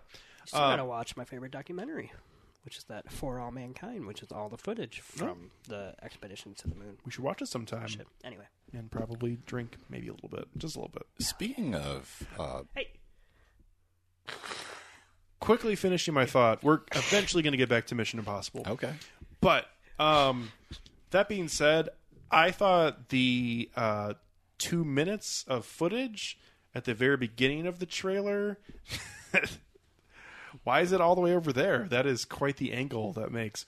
Um, I thought the two minutes calls his name and it at the came running. beginning of the trailer was absolutely fabulous, and that's why I liked it so much. Just because that the just how everything transpires in that little section of the trailer, well, a major section of that trailer, uh, I just thought was just brilliant, and I loved it, and I loved seeing it in a trailer form because, in all honesty. Um, it felt like something different than we see in every other fucking trailer that comes out now. So Mm-hmm. I can say that. I, I was a fan. Yeah. What were you gonna say? I was gonna say, uh, speaking of space films about the moon landing, uh, I've actually been meaning to watch that one film called Operation Avalanche, which uh, have you seen it? No, It's like it's the it was at Sundance the year we were there. I don't know has I don't know if it's been distributed yet, but it the It's premise of on it thing, sounded and really If you interesting. to watch it, it's on Shutter. Really? Yep, so if you- I'm not gonna get Shutter, but Oh, okay. I mean, if you- cool. It's like four ninety five a month, isn't Why don't you it? go fuck yourself? I'm sorry. I'm just like, there's nothing like I'm not going to There's get actually Shudder. a million things on Shutter that Okay. are fantastic. I already have like a lot of other services, and like I gotta need cut that. one, and then I'm Do you have a movie pass, Tucson? no, fuck Okay, no. good. Why would I do that? I canceled mine. Did you? Did you? Yeah, did they yeah. uncancel it? Actually, yeah, mine. Yeah, went. that's right. So Yeah. no, no, no, no. I mean, they didn't uncan. Like I was able to cancel it. Okay, because like I they've know that was actually a huge Yeah. thing. Here's the thing: I didn't cancel it when everybody else did ah Oh, because I'm yeah. cool. Yeah. No, but people were canceling it before they got that email. I got that email and I was like, "Oh yeah, I got to cancel it." But I canceled it and it worked. So anyway, um, uh, here's here's the thing though. Since we're off topic, but this is still on topic. okay. Overlord. Who saw Yeah. a trailer for Overlord? I did. oh oh yeah That was like the premiere of that trailer, right? I've never Yeah. seen that before. Yeah, I've never seen it yeah before. from uh That's one with uh, Wyatt. Um, Now they're not saying that it's a Cloverfield movie. it's from Bad Robot. Isn't it a Cloverfield movie? Uh, I don't give a fuck.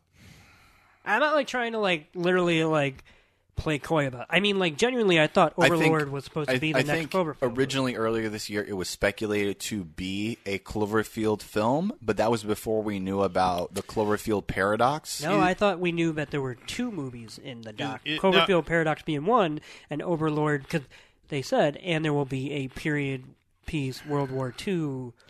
A, I'm I'm for the most part with you on this. That I feel like it's definitely a good possibility. But B, uh, we're in a climate now where people were like, "Oh, that Life film, that's a prequel to Venom," and then people went and saw Life, and they're like, "Oh, we got fucking duped. Yep. We had to just see this awful movie, and Yeah. it had nothing to do with Venom." According to Screen Rant, uh Uh-huh. huh. Overlord is not a Cloverfield movie, Mm-hmm. but the name of the article is that and then what happened. So clearly, it was at one point or something like that. because it's so easy to make a Cloverfield film. I have to tell you, I don't give a fuck at this point. yeah, that's Oh, what I I mean, feel- I don't that's where that's either. where I'm at.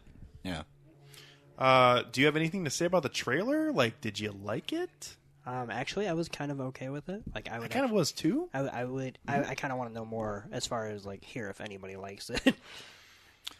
Yeah. Um, I I watched it. I thought it was okay. You watched I, the trailer, not the film. yes, I watched the trailer. That's what we're talking. I think that's about. what Nick's alluding to. That he's not going to see it if people don't like it. Yeah, I Right? saw the Yeah. Correct. I saw the trailer. I thought it was okay.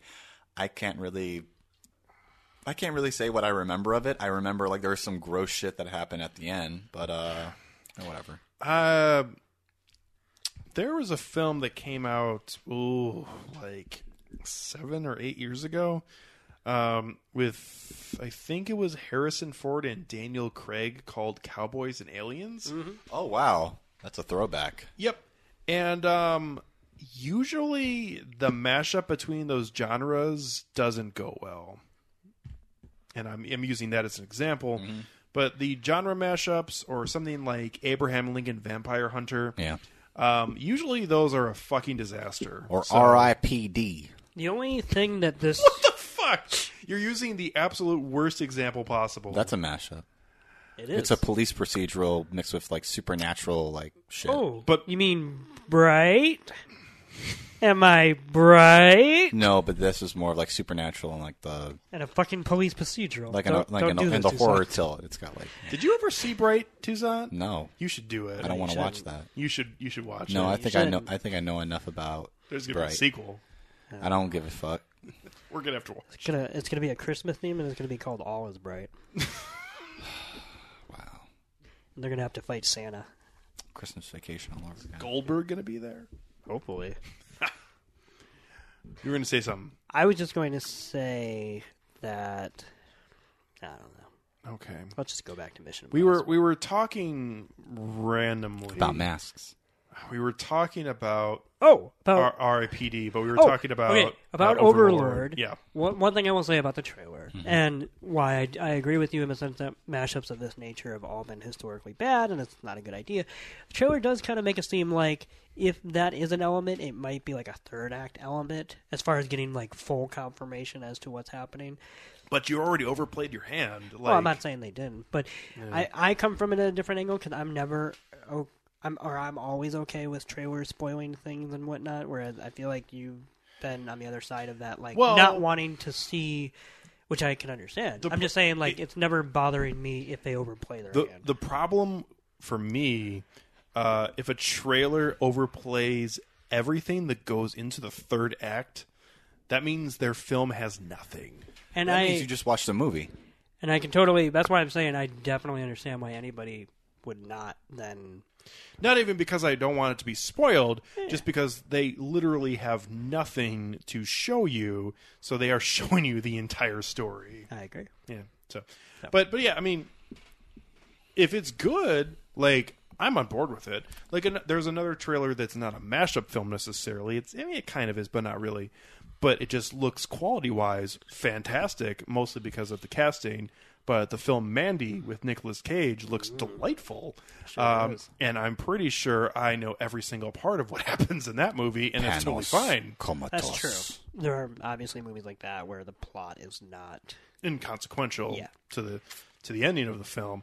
Um, but something like Overlord, it just that's true i get you I don't know i get you if if um if it gets I wish a- trailers could be more like they were in the in the Hitchcock era, where they just let the director do whatever the fuck they want, and if they wanted to just stand in front of the camera and be like, "You're not ready for this movie, you pussy," like, why can't we go back to that day and age?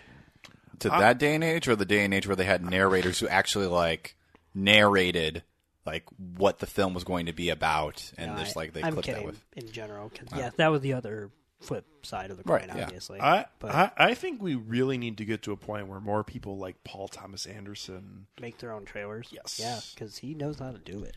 He does, and you get one trailer for the film, and Yeah. you see what it's going to be, and go see it or don't. Yep, we And stick to then one his- song and one song only. And when you watch his trailers after you see the movie, I feel like you like it just as much. Like you start to see how he truly embedded an entire movie DNA into this two-minute thing, and it's crazy. But that's the problem is that there are, and that's why I think actually we're getting so far off topic here. That's but, okay. Eh, whatever. Who gives a fuck? No one's listening anyways. Yeah, Uh, just kidding, mom. I love you. we saw the uh, Academy uh, last week introduce a new category, which was Yeah. best popular film. But I actually am. Oh, in- boy. I actually Oh, am boy. in the camp that there should be an Academy Award for best trailer. Yeah, and we all know what happens at that camp. Okay, those counselors run amok. Yep, the that's sleepaway camp. What? Anyway, we're No, so no. far off the beaten path. that's fine.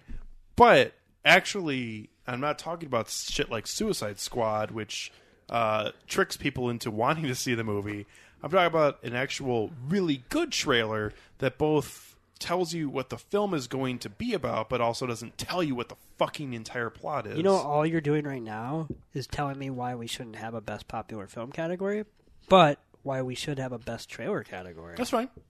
The- I, I, would be much I would- more interested. I would in argue that for than that Best too Popular because, Film. like, that sounds fantastic, actually. Hold on, I'm going to make a call. the one reason why I don't agree with like having directors make trailers themselves is because Nick is going all in on this. so fucking rude. Anyway, Uh, Hello, white I'm the person, one on the Oh, phone. okay, Mr. White person. the reason why I don't agree with Paul, Are you sure La La Land did not win? Because I really was rooting for that. the reason why I don't agree that Paul Thomas Anderson should be the one to make trailers for his own films is because What? look, can I just fucking explain what I'm what I'm trying to say? I wish you would. Okay, I, s- I see your point, and I think that he would make great.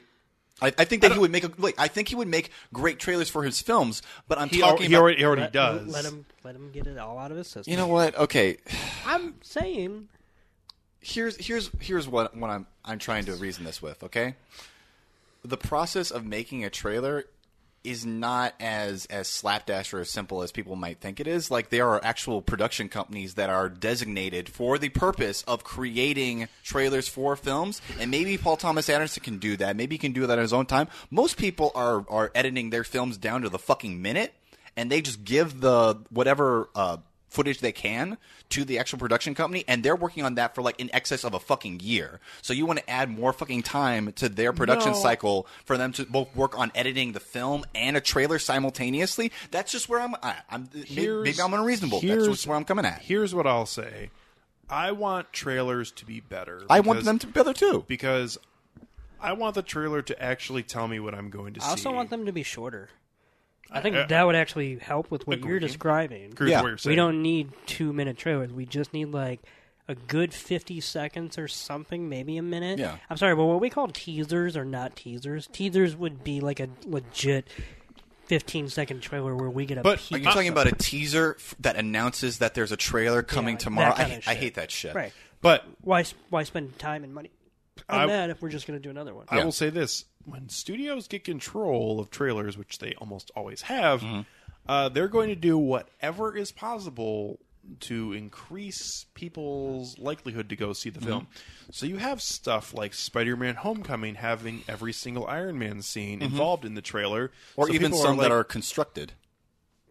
Mm-hmm. Yeah, Sure. like, like the ending scene for the Spider-Man Homecoming thing, where it sees them like flying off. Yes. that's not there at all. Yeah. no, Yeah. Uh, or you have something like um, X Men Apocalypse, which has Wolverine appearing in the last scene, even though it's basically non existent. I mean, he literally is there, Yeah. but he's not a part of the film. Right. I mean, anything to get, and obviously one of the most famous examples is the Suicide Squad trailer, which took a shit movie and turned it into a really good trailer. I want to know what I'm going to see. I, I don't want to, some fictitious thing where I'm like excited to go see the new Fantastic Four film, and then I get to the theater, I'm like, wait a minute.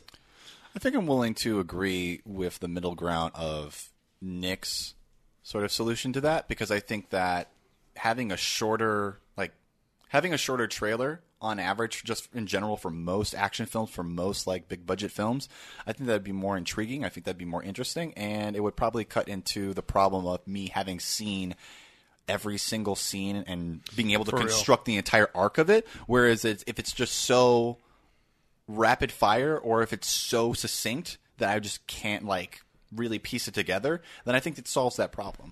But you look at a, uh, sorry, do you No, mind no, if no. I? Yep. No, go. You look at a trailer um, that is like trailer like uh, the Alien Covenant trailer is a good example, which is a trailer I absolutely loved.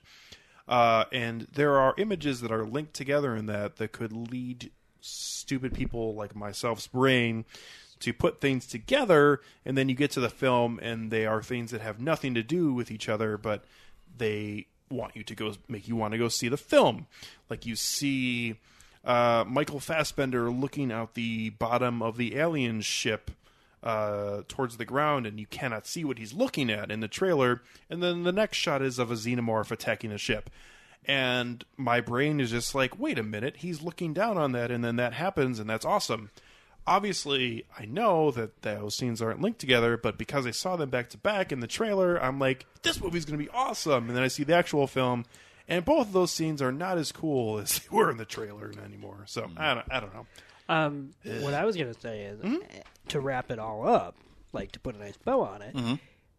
The reason why I feel this way about movie trailers, as far as they should be shorter, and I do think they should be more altruist in the sense that I feel like a director should be able to find time to work with maybe a, a couple of his producers and what. I'm not saying he has to do it all Right. on his own.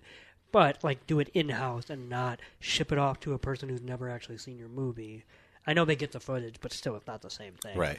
Um, I have not seen a trailer actually make use of its running time since uh, Mission Impossible Fallout, which was maybe the first trailer. I would say the first normal trailer, just a standard blockbuster boilerplate trailer uh, that never outstayed its welcome. Like I couldn't tell you how many times I've seen it, and I never got sick of it. And that is kind of a rare thing in this day and age of trailers. I will say Mission Impossible is lucky that it's in its own. It, there are so many action set pieces that they had a lot to work with. True.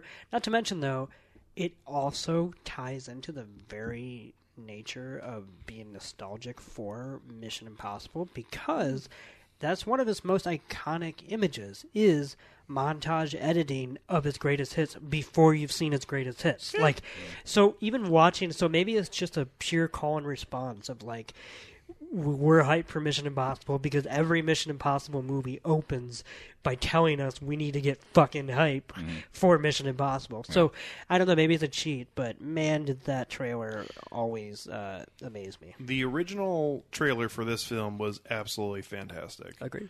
Um, and the second trailer was good too, but the original trailer was fabulous.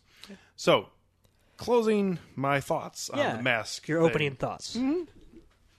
Well, first the mask thing. We're gonna we're gonna clear that up Oh, here. yeah. So um, the scene that involves Simon Pegg and uh, Jared Harris, I believe it is. Jared Harris. No. Oh, yeah, I know who you're talking about, but not Jared Harris. No. He's another stock like guy with an accent who plays a bad guy all the time.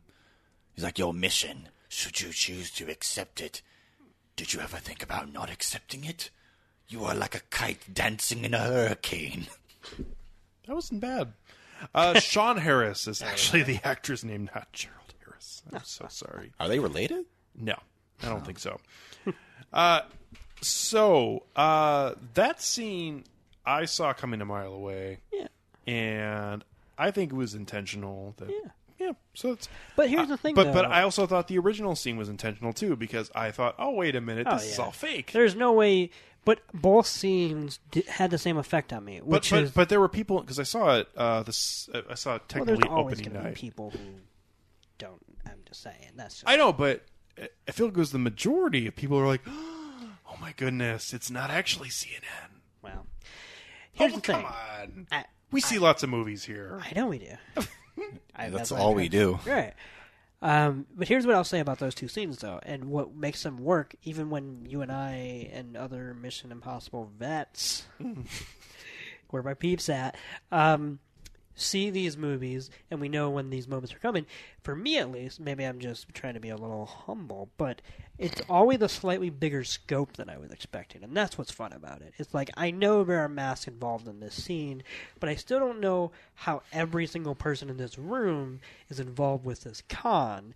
So with the CNN thing, I knew that that was fake, but I had no idea that the room itself was a soundstage. I just thought they went into his room. You know what I mean? And little things like that. And same thing with you. yeah, and same thing with even something as simple as the uh, the, the the other one, the one with uh, Sean Harris and, and Simon Pegg's Mm-hmm. character. Um, I knew that that was a setup and whatnot, but I actually kind of It's kind of like a magic trick. You want to see how it's done. but I kind of went with the Alec Baldwin falling out because they were kind of already setting up. but they were kind of already setting up his character to go down that path of like getting fed up with this shit because he had you know his hands were tied or whatever.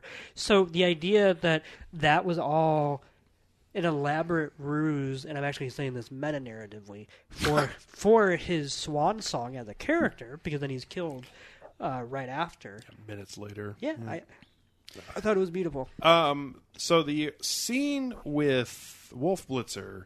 Yeah. Um, a Such a great name. okay. Uh, I actually thought that scene was brilliant. Um, I loved all of the setup for that thematically, and also just how it all just played out with the walls falling down and, and everything with it. Um, but I, I just like this series just continues to just wink at the audience if you're paying attention. Like if you're someone like us who's seen most of the Mission Impossible films or all of them and you've seen them multiple times, you're like when you watch something like that, you know exactly what's coming and it's just like almost it, they're almost like kind of laughing with you at this in in my Oh, absolutely. opinion. And the same thing with the Sean Harris scene. Like, I knew that was coming, so it made the rest of everything that happened, especially the part with Angela Bassett, everything with Alec Baldwin, like, like they are laying the breadcrumbs for Henry Cavill and Sean Harris, and then they are just falling into the trap, which I, I thought was brilliant. Anyways, finishing my opening remarks, which I started about 28 minutes ago. Uh, I thought this film was absolutely fantastic. I um, I don't know any other really way to say it. This is one of the best action films I've ever personally seen. And I say that because I thought every action set piece here worked for the most part. I, I honestly can't think of one major action scene in this film that I was disappointed with. And even if there are some scenes that go on a little bit too long, like the final helicopter chase probably could have been a little shorter. I was gonna say the Paris chase. There was a few too many acts in there. Yeah. Mm. Like I like pretty much all the individual moments, but if they would have broken that in half and made them two actual separate scenes, that may have been a little more. The the Paris chase, why that really worked for me is because as someone who's been to Paris twice, yeah. uh And who has done that before? oh obviously. Yeah. Um It's what do you do when you're Right. Paris and you're I American? mean when in Paris. Uh I think it's Rome. thank you. You're welcome. Ah! I I was trying to tie it all back in. I just got it. Why are you doing that now? Why are you doing the Joker laugh? That's what I thought he sounded like. When that's the second Suicide Squad mentioned on I this feel like episode. I was doing that's more a of real like problem. a Drax. I think it's like no, you were better. He was he ruined it. I think that the Suicide Squad is just a curse that will follow us. Third to our- mention. to our our fucking well, our dying souls are days. trapped in the uh, katana. Yeah, this here's Katana, Joel Kinnaman. her soul. Joel Kinnaman. Yeah, All right, wrap hey, them up. wrap them up. I don't. Uh, what was I talking about? You were talking about in conclusion. Paris. This was one of the best films that Yes. you've seen. Uh, well, best films I've was the best film I've seen so far this year. Yeah. One of the best action films I've ever seen, even though, and the Paris scene, uh, which I was talking about specifically, there's never one part that they just repeat. Like they are actually going into different places, which makes it wonderful. Also, too, um, there is no doubt in my mind that Christopher McQuarrie has seen Michael Mann's Heat before because there are multiple mentions throughout this that are clear that he knows exactly what that film is, and this film is actually winking at the film Heat uh, Can quite I a few times. say that when I saw this movie the day before you were going to see it, Hmm? I walked out of the theater and I was on a high because I really liked it. Yeah.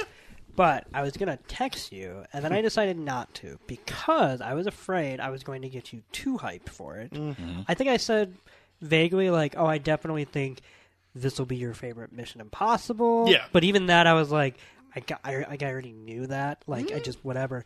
But one of the things I was going to say that night that I didn't, because I didn't want to ruin anything, even though I don't consider it like a spoiler, and I don't think you would either, but I still wanted you to just go into a blind. Yeah. I was literally going to type out the sentence. There is a sequence in the midway through the movie in which it is like a dreamlike version of the truck heist in, Yes. in uh, Heat. Yes. And I was just like wanted to like drop that just because you hadn't seen it yet, whatever. But I decided not to because I didn't want to like whatever. Mm. But like when I was watching that, that's all I could think about, and Mm-hmm. all I could think about was like how wet your pants were going to be after that scene.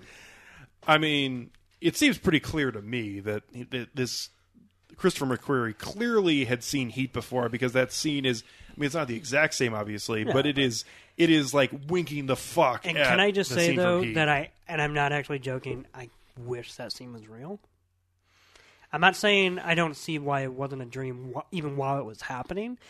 But I actually thought that the movie was going to go off the deep end and show It would him- have been a lot more interesting to Yes. see that happen to Ethan's And I say character. that to someone who's like a, I love this movie, Mm-hmm. but man, did I thought that that was going to like actually going to fucking kick this into overdrive. That would have been, and make me go uh, holy shit. yeah. see now. They're they- already black ops. I don't think that Tom Cruise would have created that though. No, I'm not saying he would, but I thought for a moment I was like, Yeah, Although- right. Yeah. I, I was very um, happy about a moment that happens pretty soon after that scene, uh, where Tom Cruise has a moment where he has to decide what he's going to do, and he just murders all the people who are coming after them. And I actually fucking love that scene. Yeah, um, I thought that was delightful. And he tried to avoid it, tried to tell the cop to get the fuck out of there, but nope. but she- he gets the she cop out couldn't. of there. Yeah, yeah, what you gonna do? Um, also, uh, it- they're just almost every action sequence. I mean, the all of the events that happen with the uh, the dive out of the airplane and the lightning going through the storm. I mean, That was geez. fucking. That reminded me of the one good scene from that recent Godzilla film. When they were doing the Halo jump above uh, Godzilla, I was like, "Yep, that's that's fucking awesome." Yeah, I love that Henry Cavill pretty much gets struck by lightning. Uh, Yeah, fuck that guy. and he has to get pretty much saved by Tom which was Cruise's to mask oxygen the tank. fact that Henry Cavill was not doing his own stunts. But, Yeah, but that's Tom Cruise. fine. No, I mean like I actually say that as like a funny thing. Uh, and then Henry Cavill and his mustache gets saved by Tom Cruise. And then I love that Tom Cruise almost dies landing on the roof. And then Henry Cavill walks up to him and says, "Oh, looks like you lost your oxygen tank." And I just, I just fucking love that. I Yeah. thought that was brilliant. Yeah. Overall, uh, this is one of the better action films I've ever seen. Uh, there's nonstop, just wonderful pacing from start to finish, and this is just a great film. Also, too, uh, really random. This film has a great uh, cinematography shot that happens uh, when um, I believe it is uh, what's her name in the film? The main female character. Ilsa?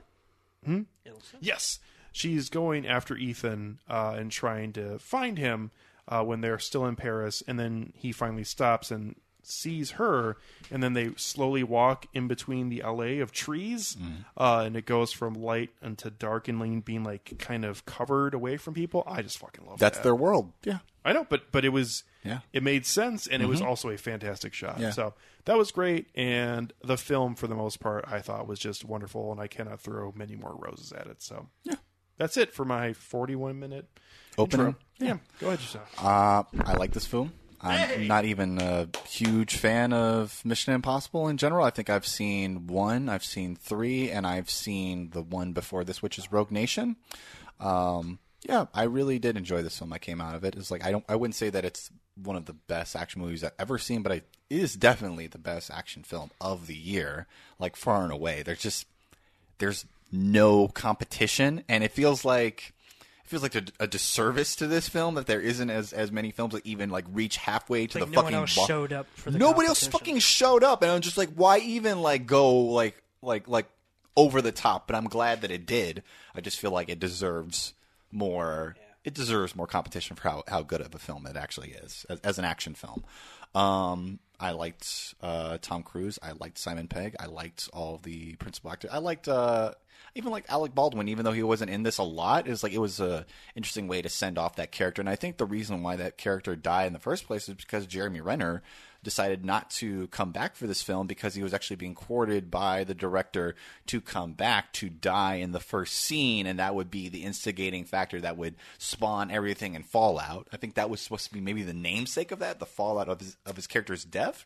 But for one reason or another, his character is just uh, conspicuously just absent, probably because he's busy, I don't know, playing like darts or arrows and shit in some fucking superhero film. I don't give a fuck. She was playing tag with those childhood best friends. Yeah, playing tag with those childhood best friends. Um, I think that one of my favorite favorite What? This is scenes, the movie Tag. one Yeah. of my favorite uh, scenes in this entire film was the actual like Paris like club scene, and just watching uh, this this. And, and, and I guess I guess this is pretty typical of like a Mission Impossible like setup where there's a plan that they, they're going into that, and then the best laid plans just go awry, and then they just have to make it up as they go. And I thought that was just really like like the whole bathroom scene into actually like moving for the actual like party into actually moving into the auction house into him having to like fend off all those people and defend like the the concierge and get to her place in order to be able to keep up his cover even though he was still using his real fucking face um i thought that was just really entertaining and i just enjoyed that from start to finish in that part um where i do think that this film sort of falters in my opinion is like i wish it had a better villain i don't like henry cavill like at all at, in this in this role. I think he's just a milk toast douchebag. In, in, in, in general, it's like, and I and I could pretty much call his card that he's going to be the fucking villain from like the moment that you see him. And, and and I'm not saying that this has to be the most inspired thing, but it's just I just I don't see a lot of dimension in this character other than him being an asshole and having this fucking stupid beard and this fucking like like mustache or some shit. And I'm just like when he's explaining like his own take uh, in Paris as to why Ethan Hunt is the actual bad guy to Angela Bassett. And I'm just like, why can you not smell this man's bullshit? Like he's literally constructing a premise out of whole cloth. And I know that you, Well- you don't have any love for Ethan Hunt or for the the the the, the MI6 team. But it's like it really. You even call him out on it that he's trying to cl- like try saving his own ass, and that's what he's doing and you don't you don't hold him to that. It was like this is fucking bullshit. I'm with you in the sense that I genuinely do think Henry Cavill's villain could have been built up better. Yeah. Even if he can't really announce himself, obviously, early Mm-hmm. on in the film. I will say I slightly disagree with the basically the scene where he lays it all out to frame Ethan because I actually thought that was kind of nicely written because every time he was going through that mental well not mental but when he's going through that checklist or whatever I liked how that was literally this guy like throwing the first four film five films back in Ethan's face to basically say look How many times can a man be disavowed before Right. he just like fucking snaps and so just like, like goes to the dark side? I'm not saying it's not flimsy but I like that i- if it had to hinge on one thing I thought the scene itself Hmm. was actually kind of fun to watch but I agree that between uh, Cavill and between uh, Mr. Harris returning Hmm? I feel like they had two villains because they didn't really know how to build up one. And I and I say this as someone who's not watching these movies for the villains, so Hmm. I'm pretty much okay with that. But I, I can kind of see where Tucson comes. Philip Seymour Hoffman was really good in three. Like I Philip enjoyed. Hu- Seymour Hoffman's just a good actor. Yeah, He he, is. was. Yeah, Was rest, a good yeah, actor. rest in peace. But I, I have a question. Um, going off of that because you guys have seen all of the Mission Impossible films, right? I have not I ever have. seen number three. You haven't seen number three. That's fine. Um, But you've seen all the other ones. Hmm? Okay. So, as you know, Mission Impossible historians in your own respect, has there ever been a film? Has there ever been a Mission Impossible film where Ethan did have to go off the reservation with from like the first like fuck up scene where like he had to? From. Yeah, the very first movie. Okay. Like literally, he the whole first half hour of the first movie Mm-hmm. is him with the team, and then s- there's a mole, and Yeah. that mole betrays everybody, Yeah. and then he cannot. Go back to Right, he literally then is by himself. Okay. And I'm not saying he's not being strung along because he is, Mm-hmm. but technically that the whole first movie is that. Okay. And then he gets even a meeting with one of the uh, higher ups, and even he's like, "Yeah, I'm gonna bring you in now." And Yeah. so no, that whole movie is about him trying to prove his own innocence amidst this because the operation goes so wrong that he's the only surviving member, so it looks like he did it. So Hmm. I guess I was thinking that maybe like a way for this franchise to continue. I mean, it's obviously going to continue or whatever, but it's like it would be it would be nice to have a maybe we could they have can like still do more with maybe- that. yeah, have idea. like a contemporary take now with that sort of premise without necessarily having to sacrifice the characters that we've already grown to like I- have an affinity Also, for. Ghost Protocol technically, I it's haven't- it's named that because that is an element of that movie. I, I wouldn't say he Okay. goes 100% off the grid, but the idea is that very early on, um, he he initiate Alec Baldwin initiates what's known as Ghost Protocol because he has to lay Ah. low. I would love the idea of the uh, Mask and Mission Impossible. I would love the idea of this film series doing the inverse of what something like Fast and the Furious is doing, and having Jeremy Renner come back in the next film and be the villain. Yeah, I can see that. It'd be an interesting explanation, like a retroactive explanation. as far Uh, as I'm absence. good with whatever in this film. I don't think it has to be series. retroactive. I feel like his disappearance, be- due to out- external things like Mm-hmm. not within the movie, He was could really busy working almost- on the first Infinity War. So. But I think his disappearance alone could literally already breed speculation as to like what were you doing? Like why would you Hmm. just show up right now? Yeah. And then they could work with that like as a springboard for oh well, you know what, when I actually showed up before that, I was spying on you and Yeah, I mean, then it- I went back to Mother Russia and uh, Oh, sure. It needs to be done better than the Christoph Waltz character in the last James Bond film, but uh, I think it would be just wonderful. Um, I'll just got a ass- whole room. Just Remember when you did photos. this Oh my in God. Mission Impossible 2? when he pointed up. Remember when you did this? Oh, rest in peace, Philip. Uh, remember when you did this? Uh, this is somewhat of a hot take, I guess, but I think Henry Cavill is actually a pretty good actor, and I actually enjoy almost every role I've ever seen him in, except for in Man of Steel. I thought that movie sucked, uh, and his performance was very bad. I'm between the two of you. Mm. I do not have anything against him, but I also do think he's bland. Yeah, which is fine. Uh, I think that blandness perfectly fit into what that. this might be character my was in favorite this thing film. I've seen him in, to be completely honest. because I Damn. haven't I haven't seen him in The Man from Uncle, which I've heard is actually kind of fun. I, I quite enjoy. He that. basically plays this character. Well, fine. Then I would watch that movie. Mm-hmm. Um, Him and him and Army Hammer in that are, are pretty good. Can I say one thing that I wish this movie had more of? And I Okay. don't mean that in that it would make it a better movie, but it would make it a movie more tailored to me. um, hardcore sex. Okay. That was a joke. Uh, well, it's not a joke, but um, I kind of wanted more fisticuffs. I thought that bathroom scene, I, I, fisticuffs like pow pow, not. I can't get your mind out of the gutter. Well, you- Tucson. I'm sorry, you just said that. And I, then s- I just said what? you just said hardcore sex, and then, Um, I don't think I did. and then Thank you. And then you went. To, Okay. While Tucson is gaslighting me in front of America, Uh. Out of America, um, Oh yeah, let's let's roll back the tape. okay, uh, but no, I kind of wanted a few more fist fights. I feel like after that bathroom scene, we don't really get that, and that bathroom scene was my favorite action set piece of the movie, and I liked them all. Literally, I, I mean, I did. Uh, but man, was I never more exhilarated than watching that little guy get up again and again, and have those two work together to try to beat the shit out of him to to the The- point where they accidentally kill him. well, not really. No, he, he gets shot in the head by. Um, I guess not accidentally, but that wasn't the original. No. like, he, they, he but should have it been is a alive. it is a uh, there were some unintended consequences. That came and it's a from good that. moment as a villain as far as thinking like, oh, he just does things all the way, or Yeah. or does he just not want things to go right for him? Yeah. Um. Yeah, that scene is fantastic. Uh, it's in the trailer, but when they It throw is. when they throw him through the mirror and he comes flying out the other side, that's just wonderful. It, I I was surprised by how much of that, like the two or three high points of that s- set piece is in the trailer, and yet that scene still is amazing on its own.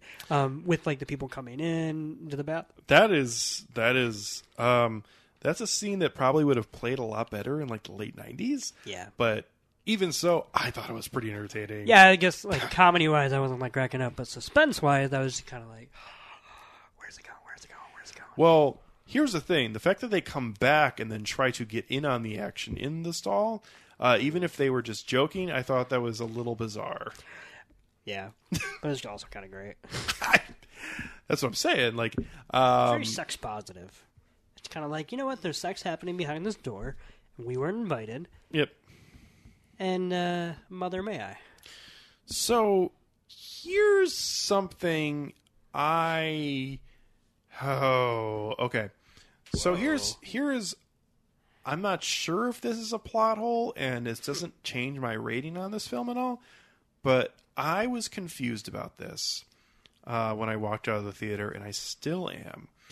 So Okay, Those words at the end, those are credits. thank you. You're welcome. Um, we cleared that part up, but I've still got something else. So, okay. So the blonde girl who almost gets shot multiple times is actually working for the CIA, right? She did not originally work for the CIA, She's but she like was working. a in- rat. yeah, she is. you working, know, like she's Right. a criminal. Yeah. But at this point in time, the only way to not go to jail is to continue being what she was Okay. for Okay, the CIA. right. That's fine. That being said, Ethan Hunt gets framed from Henry Cavill, kind of, uh, for fucking up the plutonium thing, but she, working for the CIA, is the one who steals the plutonium? I, I don't even know what that means. I, I don't. I don't uh, mean literally like.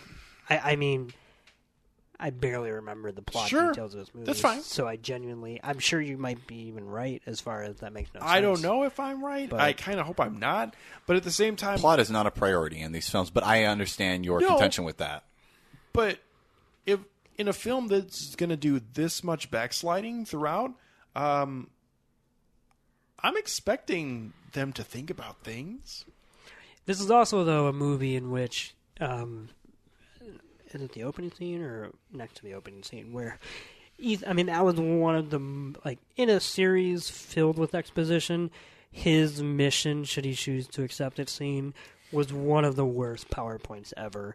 It was literally a hundred slides of every single recurring character that will show up in that movie and exactly what their stake is and exactly what their relationship is to each and every single one of them.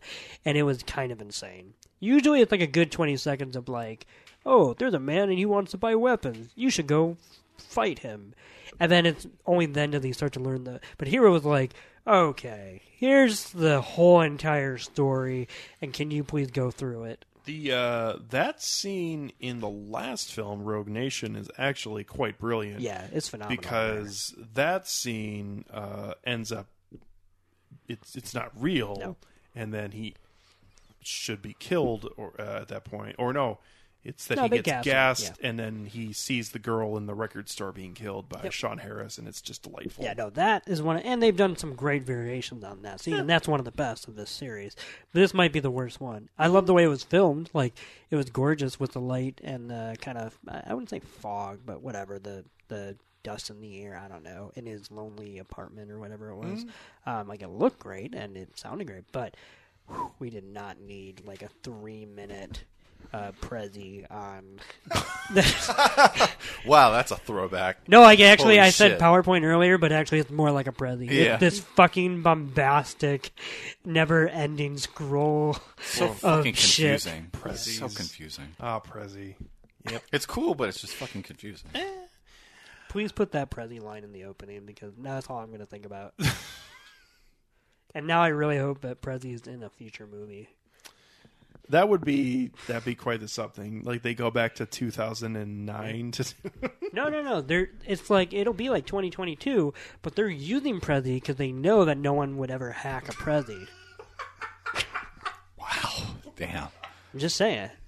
Can you imagine the team of people who actually like have to create those like dossiers and like debriefings for Ethan? That would be the worst job. Like on the one hand, oh wait, do you mean the people in real life? like no, the, I mean the people in the film. That's what I mean, like the people who would do that in the narrative. Yeah. I thought that meant most of those. I thought you meant the prop people who had to create that's like the actual progression of Hmm. that stupid. most of those kind of things, at least up until I don't know, maybe like 15 years ago, those were all just fucking gibberish for the Yeah. most part.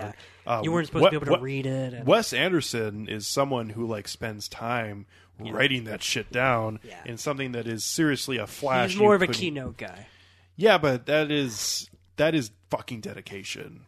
Like in something that no one will ever see. I'm going to write a Oh God, could you like envision a Wes Anderson Prezi, a Wesy Prezi? Like that would be. Oh man, In I a want Mission Impossible film. No, just in No, any just in movie. general, Like I would yeah. just like if Wes was like, "Hey, come over to my apartment." Have you guys heard of this, by the way? Uh, I sound like Jay Leno.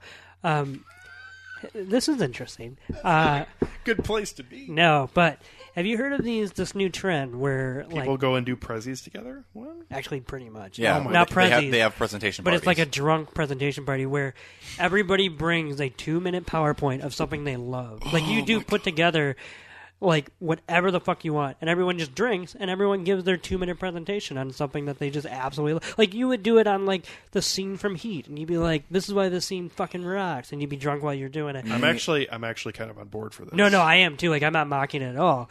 But anyway, what I um, do it on. uh, Marshall McLuhan.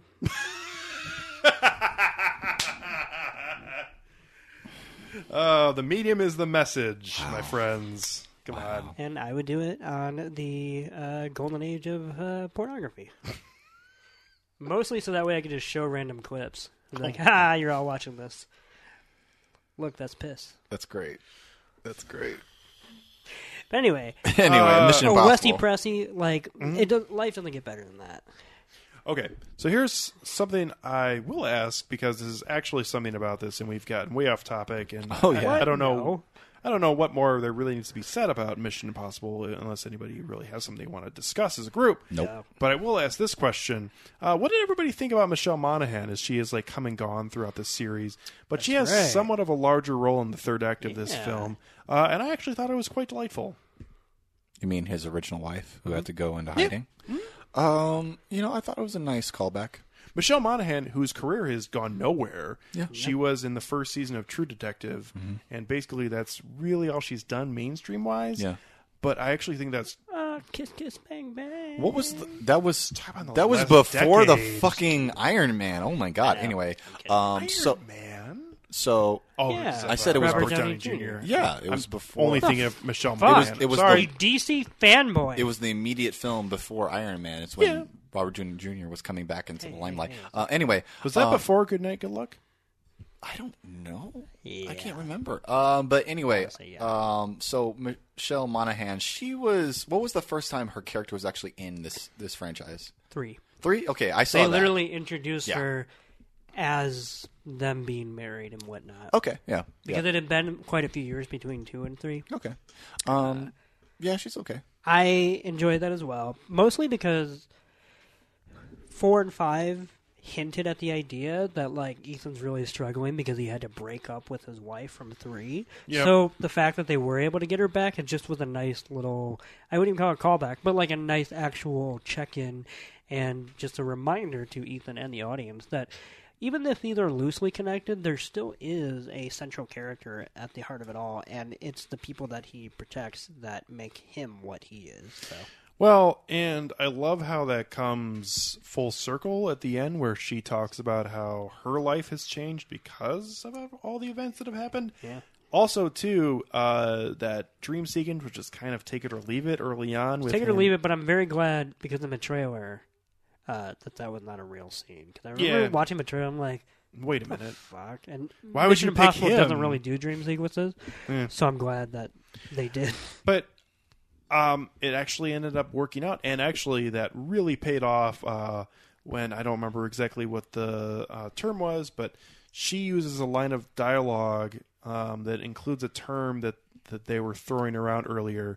I don't remember what it is offhand, but it was fucking awesome. And the fact that they have Wes Bentley, who the last time I remember seeing him was in the first Hunger Games, uh, as he's about to get murdered by uh, Donald Sutherland.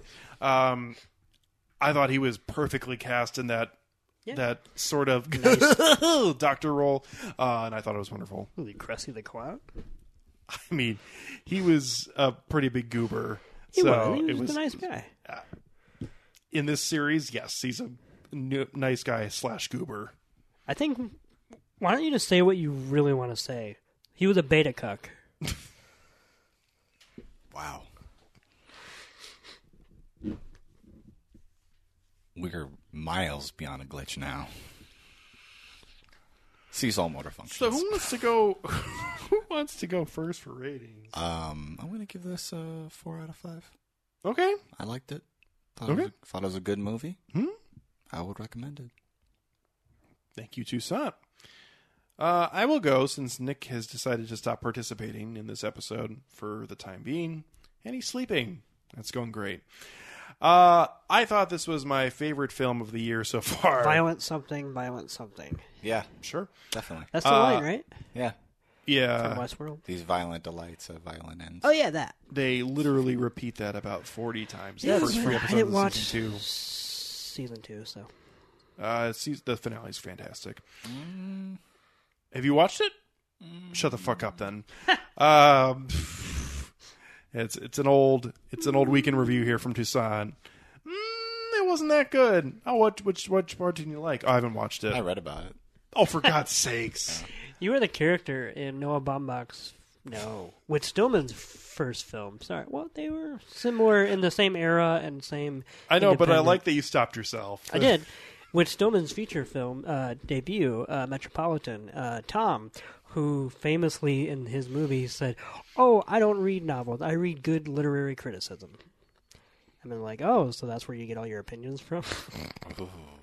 Eh, I'm making a joke Yeah. on you, but that character is a great example of that actual stereotype, and it's really insufferable. And you also read verse. Sorry, Whit Stillman. It's great. drop there. Anyways, this is a wonderful action film. Uh, a good performance again by Tom Cruise, as these are clearly uh, his bag.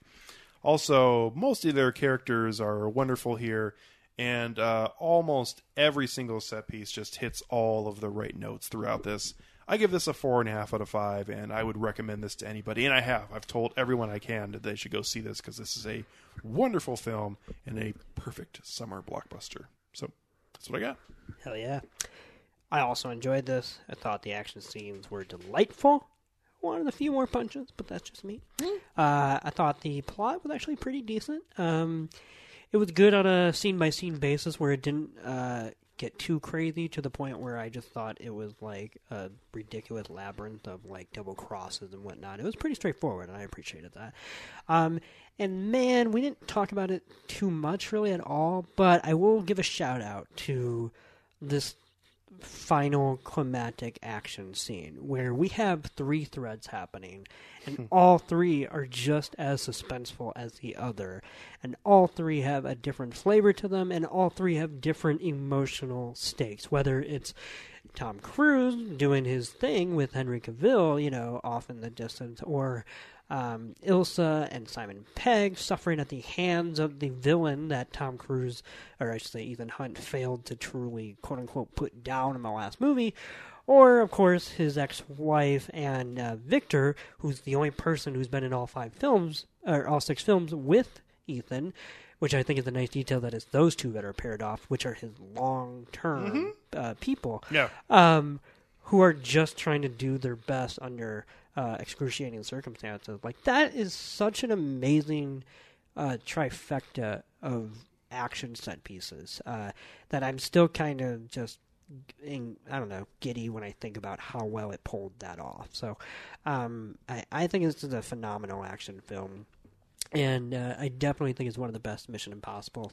Which is to say that what's crazy is that it's not even my favorite Mission Impossible, and yet like it's still so goddamn good that this is easily becoming one of my top five favorite franchises ever made. Like that's just how consistent these six films have ever you know have been. Now I have to ask, what are your favorite franchises? I'd have to think about that.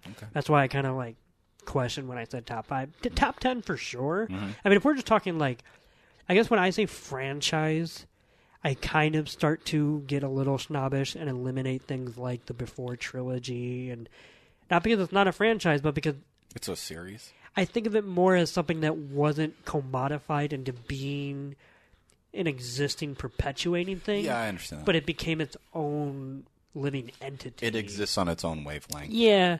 So I, I guess I'm thinking more of slightly in the cheap seats here a little bit. Okay. Um, so this is definitely though uh, one of those, and um, and that's not a derogatory uh, perspective as far as how much I like them. So yeah, I absolutely think this one is a fucking banger, and it's a four out of five for me. Wonderful. And I could easily like I was between four and four and a half. I just kind of want to see it again to see what I think of it like truly compared to the others. Right on. So, if you out there have any thoughts on Mission Impossible Fallout or the Meg, uh, you can always send them on to us at filmtankshow at gmail.com or you can find us on Facebook, Twitter, or Instagram occasionally at Film Tank Show. So, a filmmaker who we have really not hit on throughout the history of Film Tank yet is Spike Lee. Uh, we've probably talked a little bit about his films that are have happened recently. I know we've talked a little bit about 25th Hour every now and then, but we've also had some comments on Chirac and also on sweet blood of Jesus. also Inside man. yeah. also uh, we talked a little bit I think about his remake of Old Boy, but um, Yeah, even though none of us have seen it. no, which is fine. Um, Oh, and I one time uh, complained about Malcolm X because me and not the not the person. No, no. Let's just leave it at that. Let's just leave it at that. You, I, I had a bone to pick with Malcolm X. goddamn red hair, he's not a real black person. Uh, oh my god. Oh Uh, I may disagree with you, but god damn it, do I respect Oh. you, Malcolm? my god. That final scene, uh, Hey, Malcolm X. Oh, Yeah. That's here's a here's a funny bit about that. Here's a funny bit about that. is Those there anything children are other? still locked in that studio. No. Okay. So next week, what are we doing? Do the right thing. Oh. I was going to get there. We're going to do a double episode to talk about Spike Lee. Mm-hmm. We're going to review both uh, his rise to prominence, which was Do the Right Thing, Mm-hmm. and also his recent film that is currently in theaters, Black Klansman. Okay. So here's the funny thing. Michael Washington, who is the starring role of Black Klansman, who is the son of Denzel Washington, Say Malcolm X. originally was in Malcolm X and was the kid who like leapt up and said, "I'm Malcolm X." Yep. Yeah. So I thought that was that was interesting. It is, and I think there's actually some stuff to say about that on the episode, as far as Hmm. The inadvertent succession of that. Yeah. tracing yeah. the black lineage of Spike Lee's cinema. Yeah. But I don't want to like get too far into it. That's fine. We We'll will do that talk next week. about it probably at length on episode yeah. 164 coming up uh, soon. Yeah. So, from Nick Cheney to Sant Egan, myself, Alex Diekman, thank you very much for joining us on this episode, and we will catch up with you next time here on Film Tank. This message will self destruct.